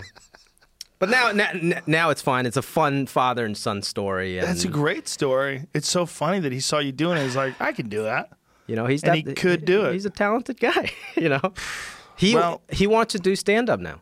Really? I he was like, How old "Oh." is he? He's seventy something, seventy two, three. Wow. And he was like, "Well, Jimmy, you think I can do some stand up?" I was like, "Sure, just go sign up for an open mic at the Laugh Factory. Sure, I'll put your name in the hat. How about that?" He was like, "Oh no, no, no, no, no, no! I'm not doing open mics. Can I do some theater or something?" I was like, "That no, A that is- theater? yeah, he was like, "No, I'm not doing in front of five people. I need to do it. If I do it, I need like 500 people." oh my god. I was like, "That that's not how it works." But who knows? Maybe when he does it in front of 500 people, he fucking kills. what if your dad gets a fucking Netflix special next year? What if your dad just starts murdering and puts together some whole routine? Can you imagine how crazy that would be? If your dad's just a murderer, just up on stage crushing, punchline, bang, bang, bang. I want to say I would be happy for him, but there's probably a part of me that's like, oh, God. Just. But How he, could it not be? he's always been the funny one in the family, though. He's always a ball buster and everything. So Really? it kind of came naturally to him. Yeah. Wow, there he is. Yeah. yeah. I don't know if you can find that uh, Space Force scene uh, in episode nine, um, but completely fearless, very natural. Has he written stand up? Does he have any ideas of stuff he would talk about? You know what? I should have him write a set to see what the materials would be. you Yeah. know? Hmm. I don't know. I that I got offended. The acting stuff because I because I always felt like I snuck into acting. I wasn't trained at Juilliard or whatever, right? So uh, uh, that was so it's kind of like a similar path. He snuck into acting. I snuck into acting. Whatever. Right. But the stand up thing kind of offended me. You know, I'm like, I fucking put in ten years, dude. You can't just go do a goddamn theater. What if he does? He, I mean, maybe he can open for me one day or my next special. That would be fun. If you have him open, it would be interesting. Yeah. Because that's a rough spot anyway. Even for a, a regular comedy, you got to warm everybody up for a few minutes before they start rolling. Yeah, but if I introduce him as like my dad, that would help. and people heard the story on the show, mm-hmm. right, or or in my stand up, then people would love it. Yeah. But you've seen you've seen like a Viner or like a YouTuber trying to do stand up. The mm-hmm. five minutes, the crowd is crazy because Yeah. they love this person and they're laughing. But then it's hard to keep that momentum going if you actually don't have the goods. That's what they say about famous people doing stand up in particular. Like you get a couple of minutes where they're happy to see you, mm-hmm, and then after a while, like, oh, this guy's fucking terrible. That happened to me when I first transitioned from just a unknown stand up to the guy from Silicon Valley doing stand up. Uh, I remember the first couple of minutes were like so hot, I couldn't follow my own hype, kind of. you know, and and and and, and it's interesting because my character on Silicon Valley, he's like he has an accent, he's an immigrant, you know, uh, like we were talking about earlier. So a lot of people for a while coming up to me in the streets when they didn't know I was a stand up, they didn't know I acted beyond that show. They were like, "Oh shit, are you Jian Yang from that show?" I was like, "Yeah, yeah, sure. Thanks for watching." And then they're just like, "Oh shit, I didn't know you speak English in real life." so imagine the stand up crowd seeing that. They have to get over that first. They're like, "Oh shit, this this motherfucker speak English." So that takes two minutes of awe, and then and then they start to accept me as a as a stand up. Do you address that right away? I, I say this, uh, uh, yes, in my special. Yeah. Um, uh, sometimes, um, and people laugh because it's true that that's what they think when they see me or when they saw me. This is years ago, you know. Yeah. Yeah. No, that, that would be really hilarious if your dad became a killer comic. I should train them. Oh, fuck yeah. I should. Help him write bits. We thought about doing like not a reality show, but like a little adventure show with me and my dad, and I take him to try to find an agent, go to auditions, and like uh, uh, uh, bring him to the comedy store to get advice from you guys, so so he can be a comic. May- Maybe I should I should go ahead with that. I don't know. I was Tony about it. Hinchcliffe's mom went on stage at Kill Tony one night. He wrote bits for her and he taught her how to do it, and she fucking murdered. Really, Murdered. His mom's hilarious. just natural, no stage Just- fear. She's, you know, she's a woman who's had a long life and she's experienced a lot of shit. And and uh, Tony wrote stuff for her, and everybody was happy to see her. And she went up there and fucking killed. What do you think she did, Jamie? About four minutes, five minutes? Yeah, sure. Yeah, yeah. That's a lot for the first time. D- dude, she fucking killed. Really? I mean, she fucking killed. I mean, killed. Like I was laughing, like bah. I think Dom Irrera was with me on the stage. I think he he was. I think it was Dom. He was laughing too. We were all laughing hard. Like she was. Like Tony wrote the bits, which helped a lot. Obviously, he's a great Uh-huh, writer, uh-huh, but she was delivering them like a killer. I, I funny. would I would not write for my dad. I want him to eat shit a couple of times. you have you have to get somebody to respect your craft, man. right because he doesn't respect acting. Yeah. Yeah, you know, or not that he doesn't respect. He just thinks It's a little he's easy. he's a genius. You know, I don't know. I don't know if it's a lack of respect for the arts or is it uh, uh, overconfident in his own ability. but is it overconfident if he pulled it off? and so much about acting is it is confidence. you Yeah, know, not it's being not shaken, over. being yourself. It's I He has the correct amount of confidence. It is a correct. Dude, it, he's so relaxed. I have a video I got to find on my phone and show you. Um, so it's in the hallway between setups. Me and Malkovich is running lines, and I'm I'm nervous, you know. And Malkovich works hard. Like at his level, he still works hard. He's amazing. We're running lines, you know, in between takes. The camera pans, pans a bunch of empty chairs, and, and it pans to my dad, and then actor chair fell asleep, just dead asleep, so relaxed, chilling, And he's about to work with John Malkovich. That's hilarious. no nerves. Wow. Yeah, Does he know who John Malkovich is? he he does absolutely. Yeah. Wow, and he still didn't give a fuck.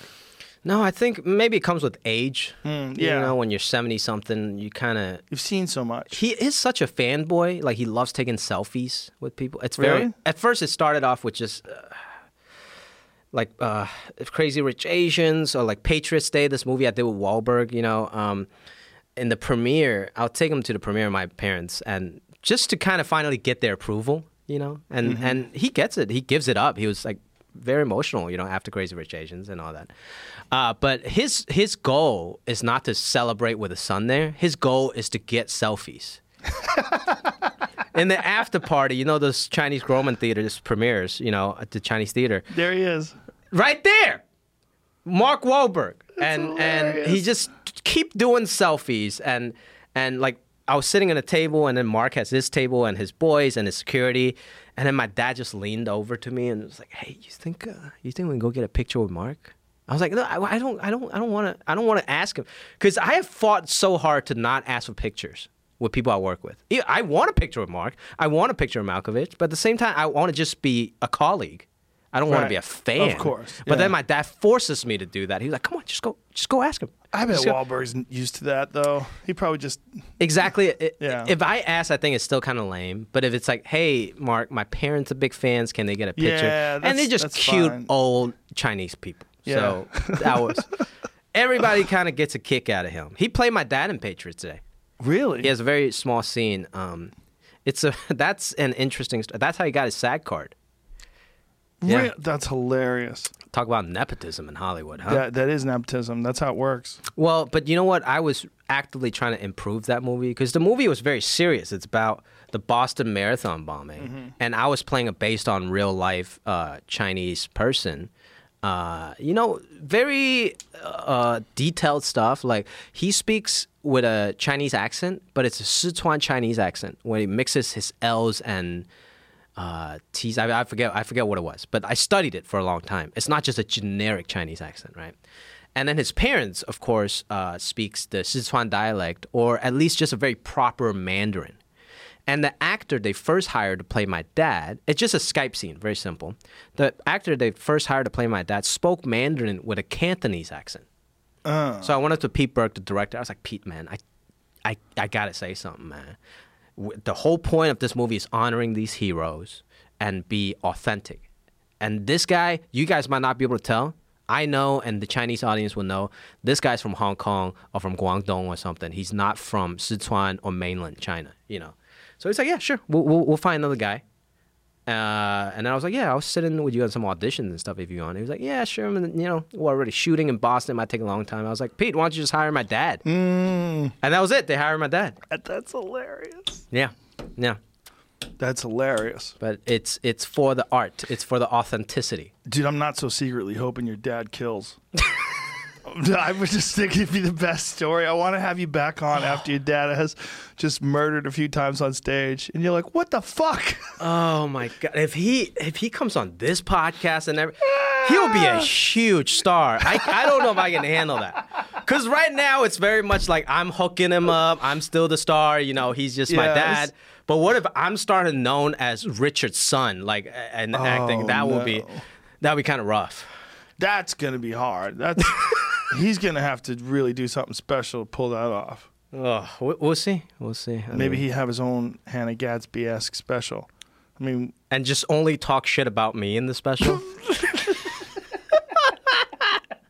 that would be funny if like you and Tony or whoever, a bunch of great writers and great comedians start plotting against me for his success. You know? and write for him and help him. do- Oh my god! come up with strategies for how to how to kill. Oh my god, Oh, he loves it, man. that's great though. That's so cool. It's a good father and son bonding. What did your dad used to do for a living? What was his? He was uh, uh, always like a really successful salesman. He had his own medical device company that So he sold. see, And salesman. yes, That's a thing where you have to have personality and you have to know how to read a room. And yeah.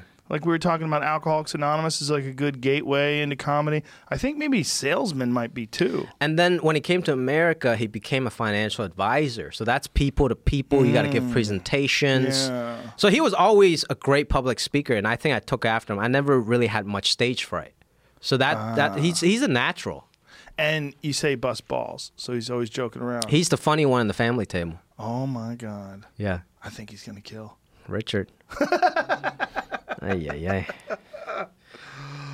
I hope he does. I really do. Yeah, well. You gotta hope he does, Maybe we'd do a two man show for Look, Netflix. bro. The odds of him being better than you are very slim. Let's just be honest. But don't you just want him to do well? Wouldn't it be great? I do. I really do. I, I think uh, it's really, I joke about the jealousy. I really don't care. He's an old man. Let him live his bucket list and act with John Malkovich. You know what I mean? Like, I'm, I'm just being good son trying to hook my dad up now. Oh man, I can't wait to see how this plays out.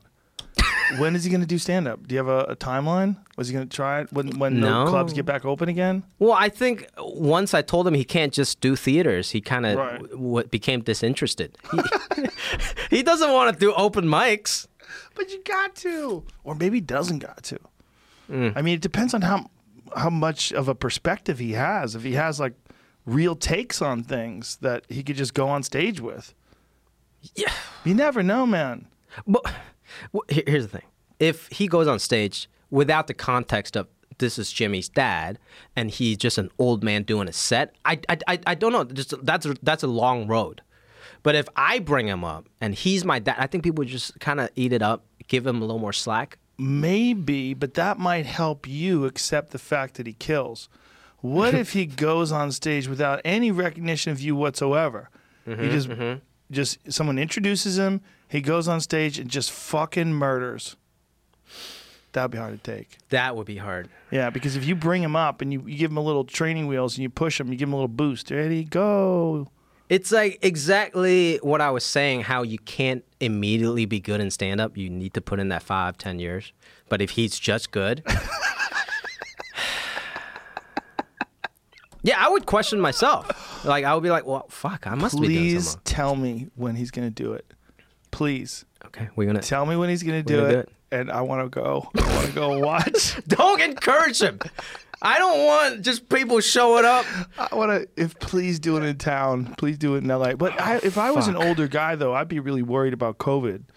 You know? Yeah. So like, it's gonna be a while before he's probably willing to go to a comedy club or something, right?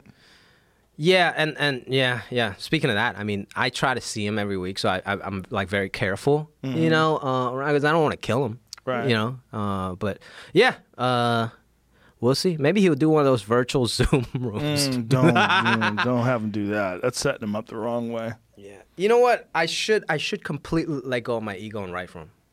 Or should I not do that? Should I see how good he is without? Mm. You gotta see how good he is first. Let him do it first. Yeah. Don't warn him. Just let him do it. Has he been to a live performance by you?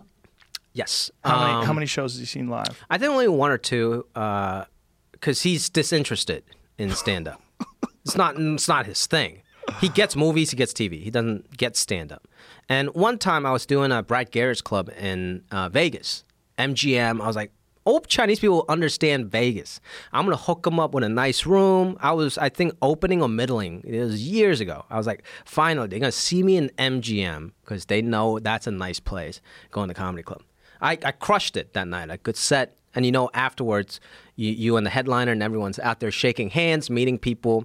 My parents walked out, right? My, my mom's all smiles. She's very just positive, you know, general. Um, um, and then my dad walked out, and then my, my, my buddy Jack was next to me. Uh, he, he was the middle. I was the opener. Yeah, my buddy Jack Cohen, uh, older comic.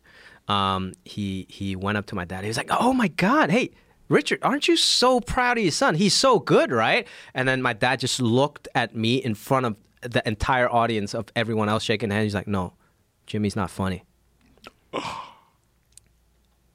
yeah. Wow. Yeah. And and I don't know if he was years later he said that was a joke because because uh it's not he said this. He said it's not funny if I tell you uh uh you're funny. But it's funny if I tell you it's not funny. There's a story there. I was like, eh, yeah, but yeah, you're my dad though. I mean, come on, like you're not you're not my buddy at an open mic.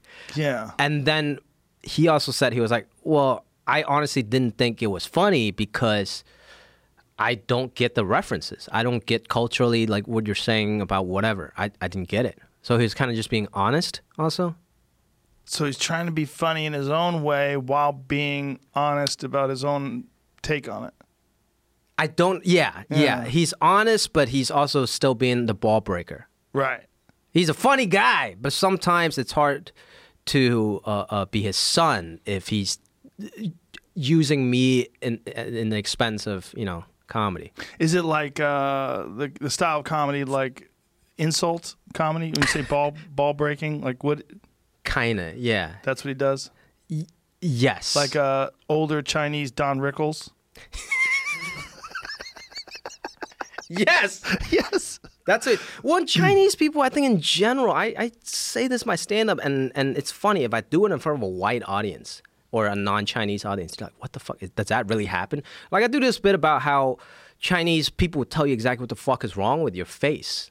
Like at, at Thanksgiving, you know, my mom would tell my girl cousin, like, oh, Christina, you got so fat. Wow. Just straight. I was like, Mom, you can't say that. And then and then my mom or my dad would be like, oh, if we're not telling her, who would? And like also being like um uh uh, uh a, a comedian. I mean, uh, not not being a comedian, being um uh fuck, what was I gonna say?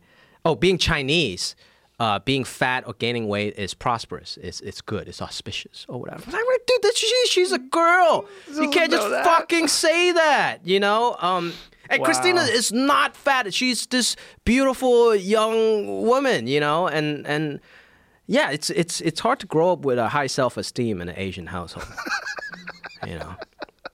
But there is a weird honesty to it. I don't know. I don't buy it. They say it's honest. I think it's uh, passed down trauma. They, Their parents did that to them, and now they're doing it. yeah. I don't know. Well, there's something about work ethic in Asian households. Um, when I was uh, young, one of my good friends was this kid. Uh, his name was Jungsik Jungsik Chang, and he went on to be uh, national Taekwondo champion while while he was in uh, his medical residency. Like, Wow. yeah, I, I always used to compare myself to him. If I ever thought I had discipline or I worked hard, I compare myself to that guy. Yeah. I was like, "This- I'm a lazy fuck because this guy was he worked so hard, but he was telling me that this is just how it was with his family. Like nothing he ever did is good enough. Like he's mm. Korean, and he was like, my parents are so ruthless. It's mm. like everything had to be better. Nothing was ever good. It didn't matter if you had straight A's. You could do better. You could always do better. You never Yeah. never good enough. It's interesting. I think um, that that is more like the very stereotypical Asian parents, the helicopter tiger parents or whatever. Tiger uh, parents, right? Yeah, I, I, right, tiger that's it. mom, I think is Yeah. a real term. Um, mine is, I guess, a little nuanced. Like they would give it up for academic, and they always call me smart and stuff, but they will make fun of me. Like I remember uh, uh, after orchestra practice in high school once, my dad came, very proud of me playing the violin. It's like, oh, you're great, you know. So that stuff they'll give it up, you know. But then a girl, this really cute white girl, came and talked to me after. Tracy was her name, uh, that I kind of had a crush on. Uh, she just came and talked to me. She was like, "Oh my God, you're so good. Hey, hey, I'll talk to you later." Gave me a hug and everything. And I was such a nerd. I didn't get any action. And then, and then uh, I just looked at my dad. I was hoping he'll be proud, you know. And then he looked at me and was like, "You and her, Psst, yeah, Wow. yeah." So certain things like he goes a little too far making fun of you. That's a confidence crusher from pops. Yeah, but I mean, once again, it could be because he grew up, he never got no girls like that. So he's like, oh, if I couldn't, like, why would my son? You know, Do you think he's competing with you a little bit there in that way? I hate to think about that, but I think there's got to be a part of that. That's got to be a part of why you wanted to get into acting. Yeah, Yeah. yeah, mm-hmm. And maybe that's one of the reasons why he's so confident. It's because he shits on you, and if you can do it, it's like this fucking guy can do it. yeah. Yeah. It's a weird, like he he picks and chooses what he gives it up and not. Ooh, so it's manipulative. A little bit, So you never know. It's like, uh, yeah. yeah, Stockholm syndrome. Well, you know, I, I. I, I called him out once, and I was like, "Dad, why don't you, why, why didn't you first of all tell me any dating advice, and also why did you never think I could like date cute girls or whatever, right? Like that took me years to overcome." And he was like, "Sure, but like I always said you were smart, right?" Like he just gave me like a non-answer of like he was like, "But I always said you were smart. That's what is, what, what's important to me." Mm. Yeah. So it's sort of like he's excusing the fact that he uh, dismissed your ability to. I think whatever he wasn't good at, he projected it on me. Like I was a as small as I was, I was a pretty good athlete. I could run pretty fast. I could jump pretty high. I, I used to play basketball, even though I was small. I was like the underdog, but I was athletic, you know. But my dad, like when I was trying out for the high school basketball team, my dad was like, "No, you you can't do that. You're flat-footed, just like me. You can't. Come on." Oh, that's weird. So that's a So it's the opposite of what some weird like theater parents do or Mm-hmm. or uh, coach parents do. Like the thing that, that happens when kids get into athletics where their parents failed at Yes. sports, and then they get really invested in their kid being awesome. Yes, yes. I'm not sure which way is healthier, or Both of them less healthy. Yeah, They're both gross. Yeah. yeah. Yeah, there's something really weird about like it's it's a burden too for the kids. Like I've seen it with kids where the overbearing parents that just want the kid to succeed so well because it bo- it like that's my boy out there kicking ass. That's my boy. Look how fast he For a runs. very selfish reason. very like, you don't really care about the kid being happy or not. and it also fucks with the kid's head, and it, a lot of times it, it ruins their love of whatever the, the sport is. Mm-hmm. Yeah, Yeah. Um, I don't know. I guess may you know no, it's fine. It's fine. I'm I'm fine. fine. Joe, I'm It's fine. fine. You're Joe, I'm fine. fine, dude. I'm f- I've seen enough therapy. I'm fine. I'm fine, dude. it's fine. it's fine. He's flawed. We're all flawed. Yeah, yeah. No worries. It's like the the, the scene in uh, Good Will Hunting. Like I'm afraid you're gonna be like Robin Williams and be like, "It's not your fault. Yeah, It's not your fault," and I just start bawling. This the thing is like parents that do weird shit to you. Uh, there's there's some benefit to it. Like my parents were not supportive about anything I've ever done ever, and uh, my parents split up when I was really young. So my whole life was like, I'll show you, I'll show you. Like Yeah. oh, I don't get any attention.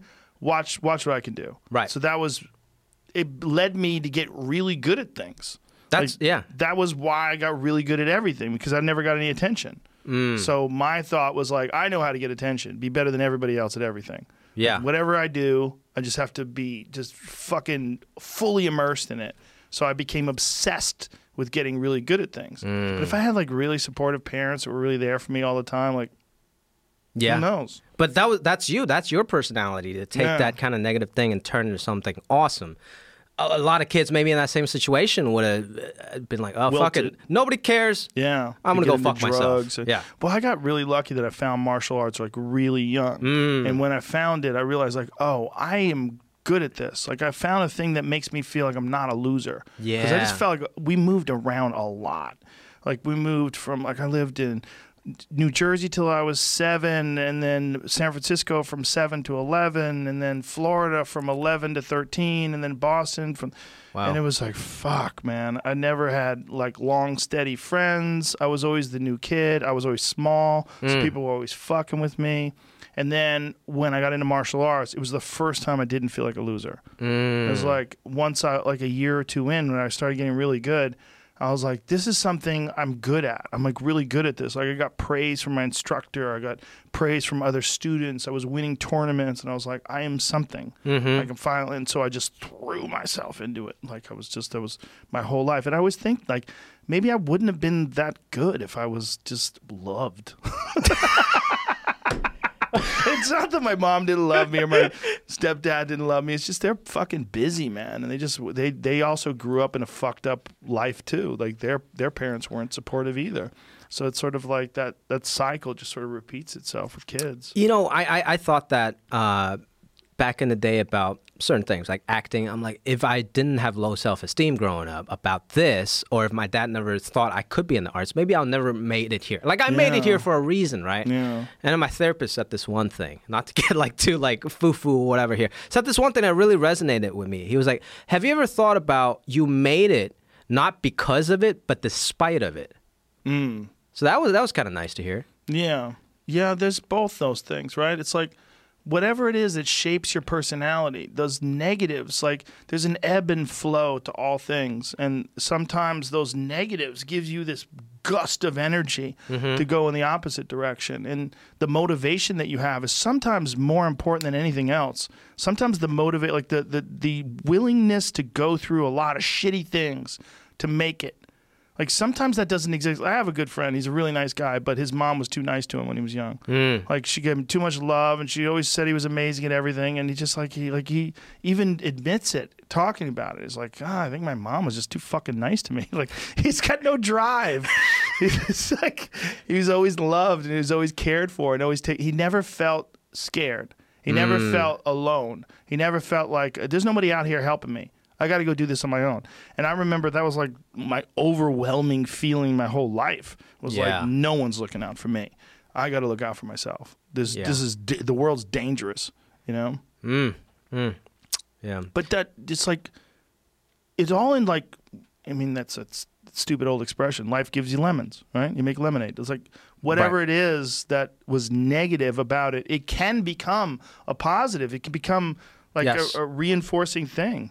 Yeah. Yeah. Every bad set is actually the most helpful thing. Yes. Yeah. Dude, every time I've bombed, like I talked about that one time when friends came to see me at the comedy store and I realized like I'm phoning it in. I'm fucking up. Mm-hmm. That ne- I needed that to happen. Yeah. I needed it to happen. Yeah, even even with uh, acting or stand up, it's like sometimes I'm like, okay, I'm trying really hard for this film because I'm proving myself, and then sometimes you coast. You're like, oh wait, I coasted on that movie, and people still was like, oh, he was good, or like whatever. So you keep coasting, coasting, and then at some point you get caught, and you're like, oh fuck, I gotta step it up again. Yeah, I mean, we need lessons. No one's perfect, right? We need lessons. And some lessons come in strange forms. Sometimes you don't ask for them. Sometimes you, you, you get dealt a hand that you didn't want to get dealt, but it turns out to be the best thing that could ever happen to you. Mm-hmm. Absolutely.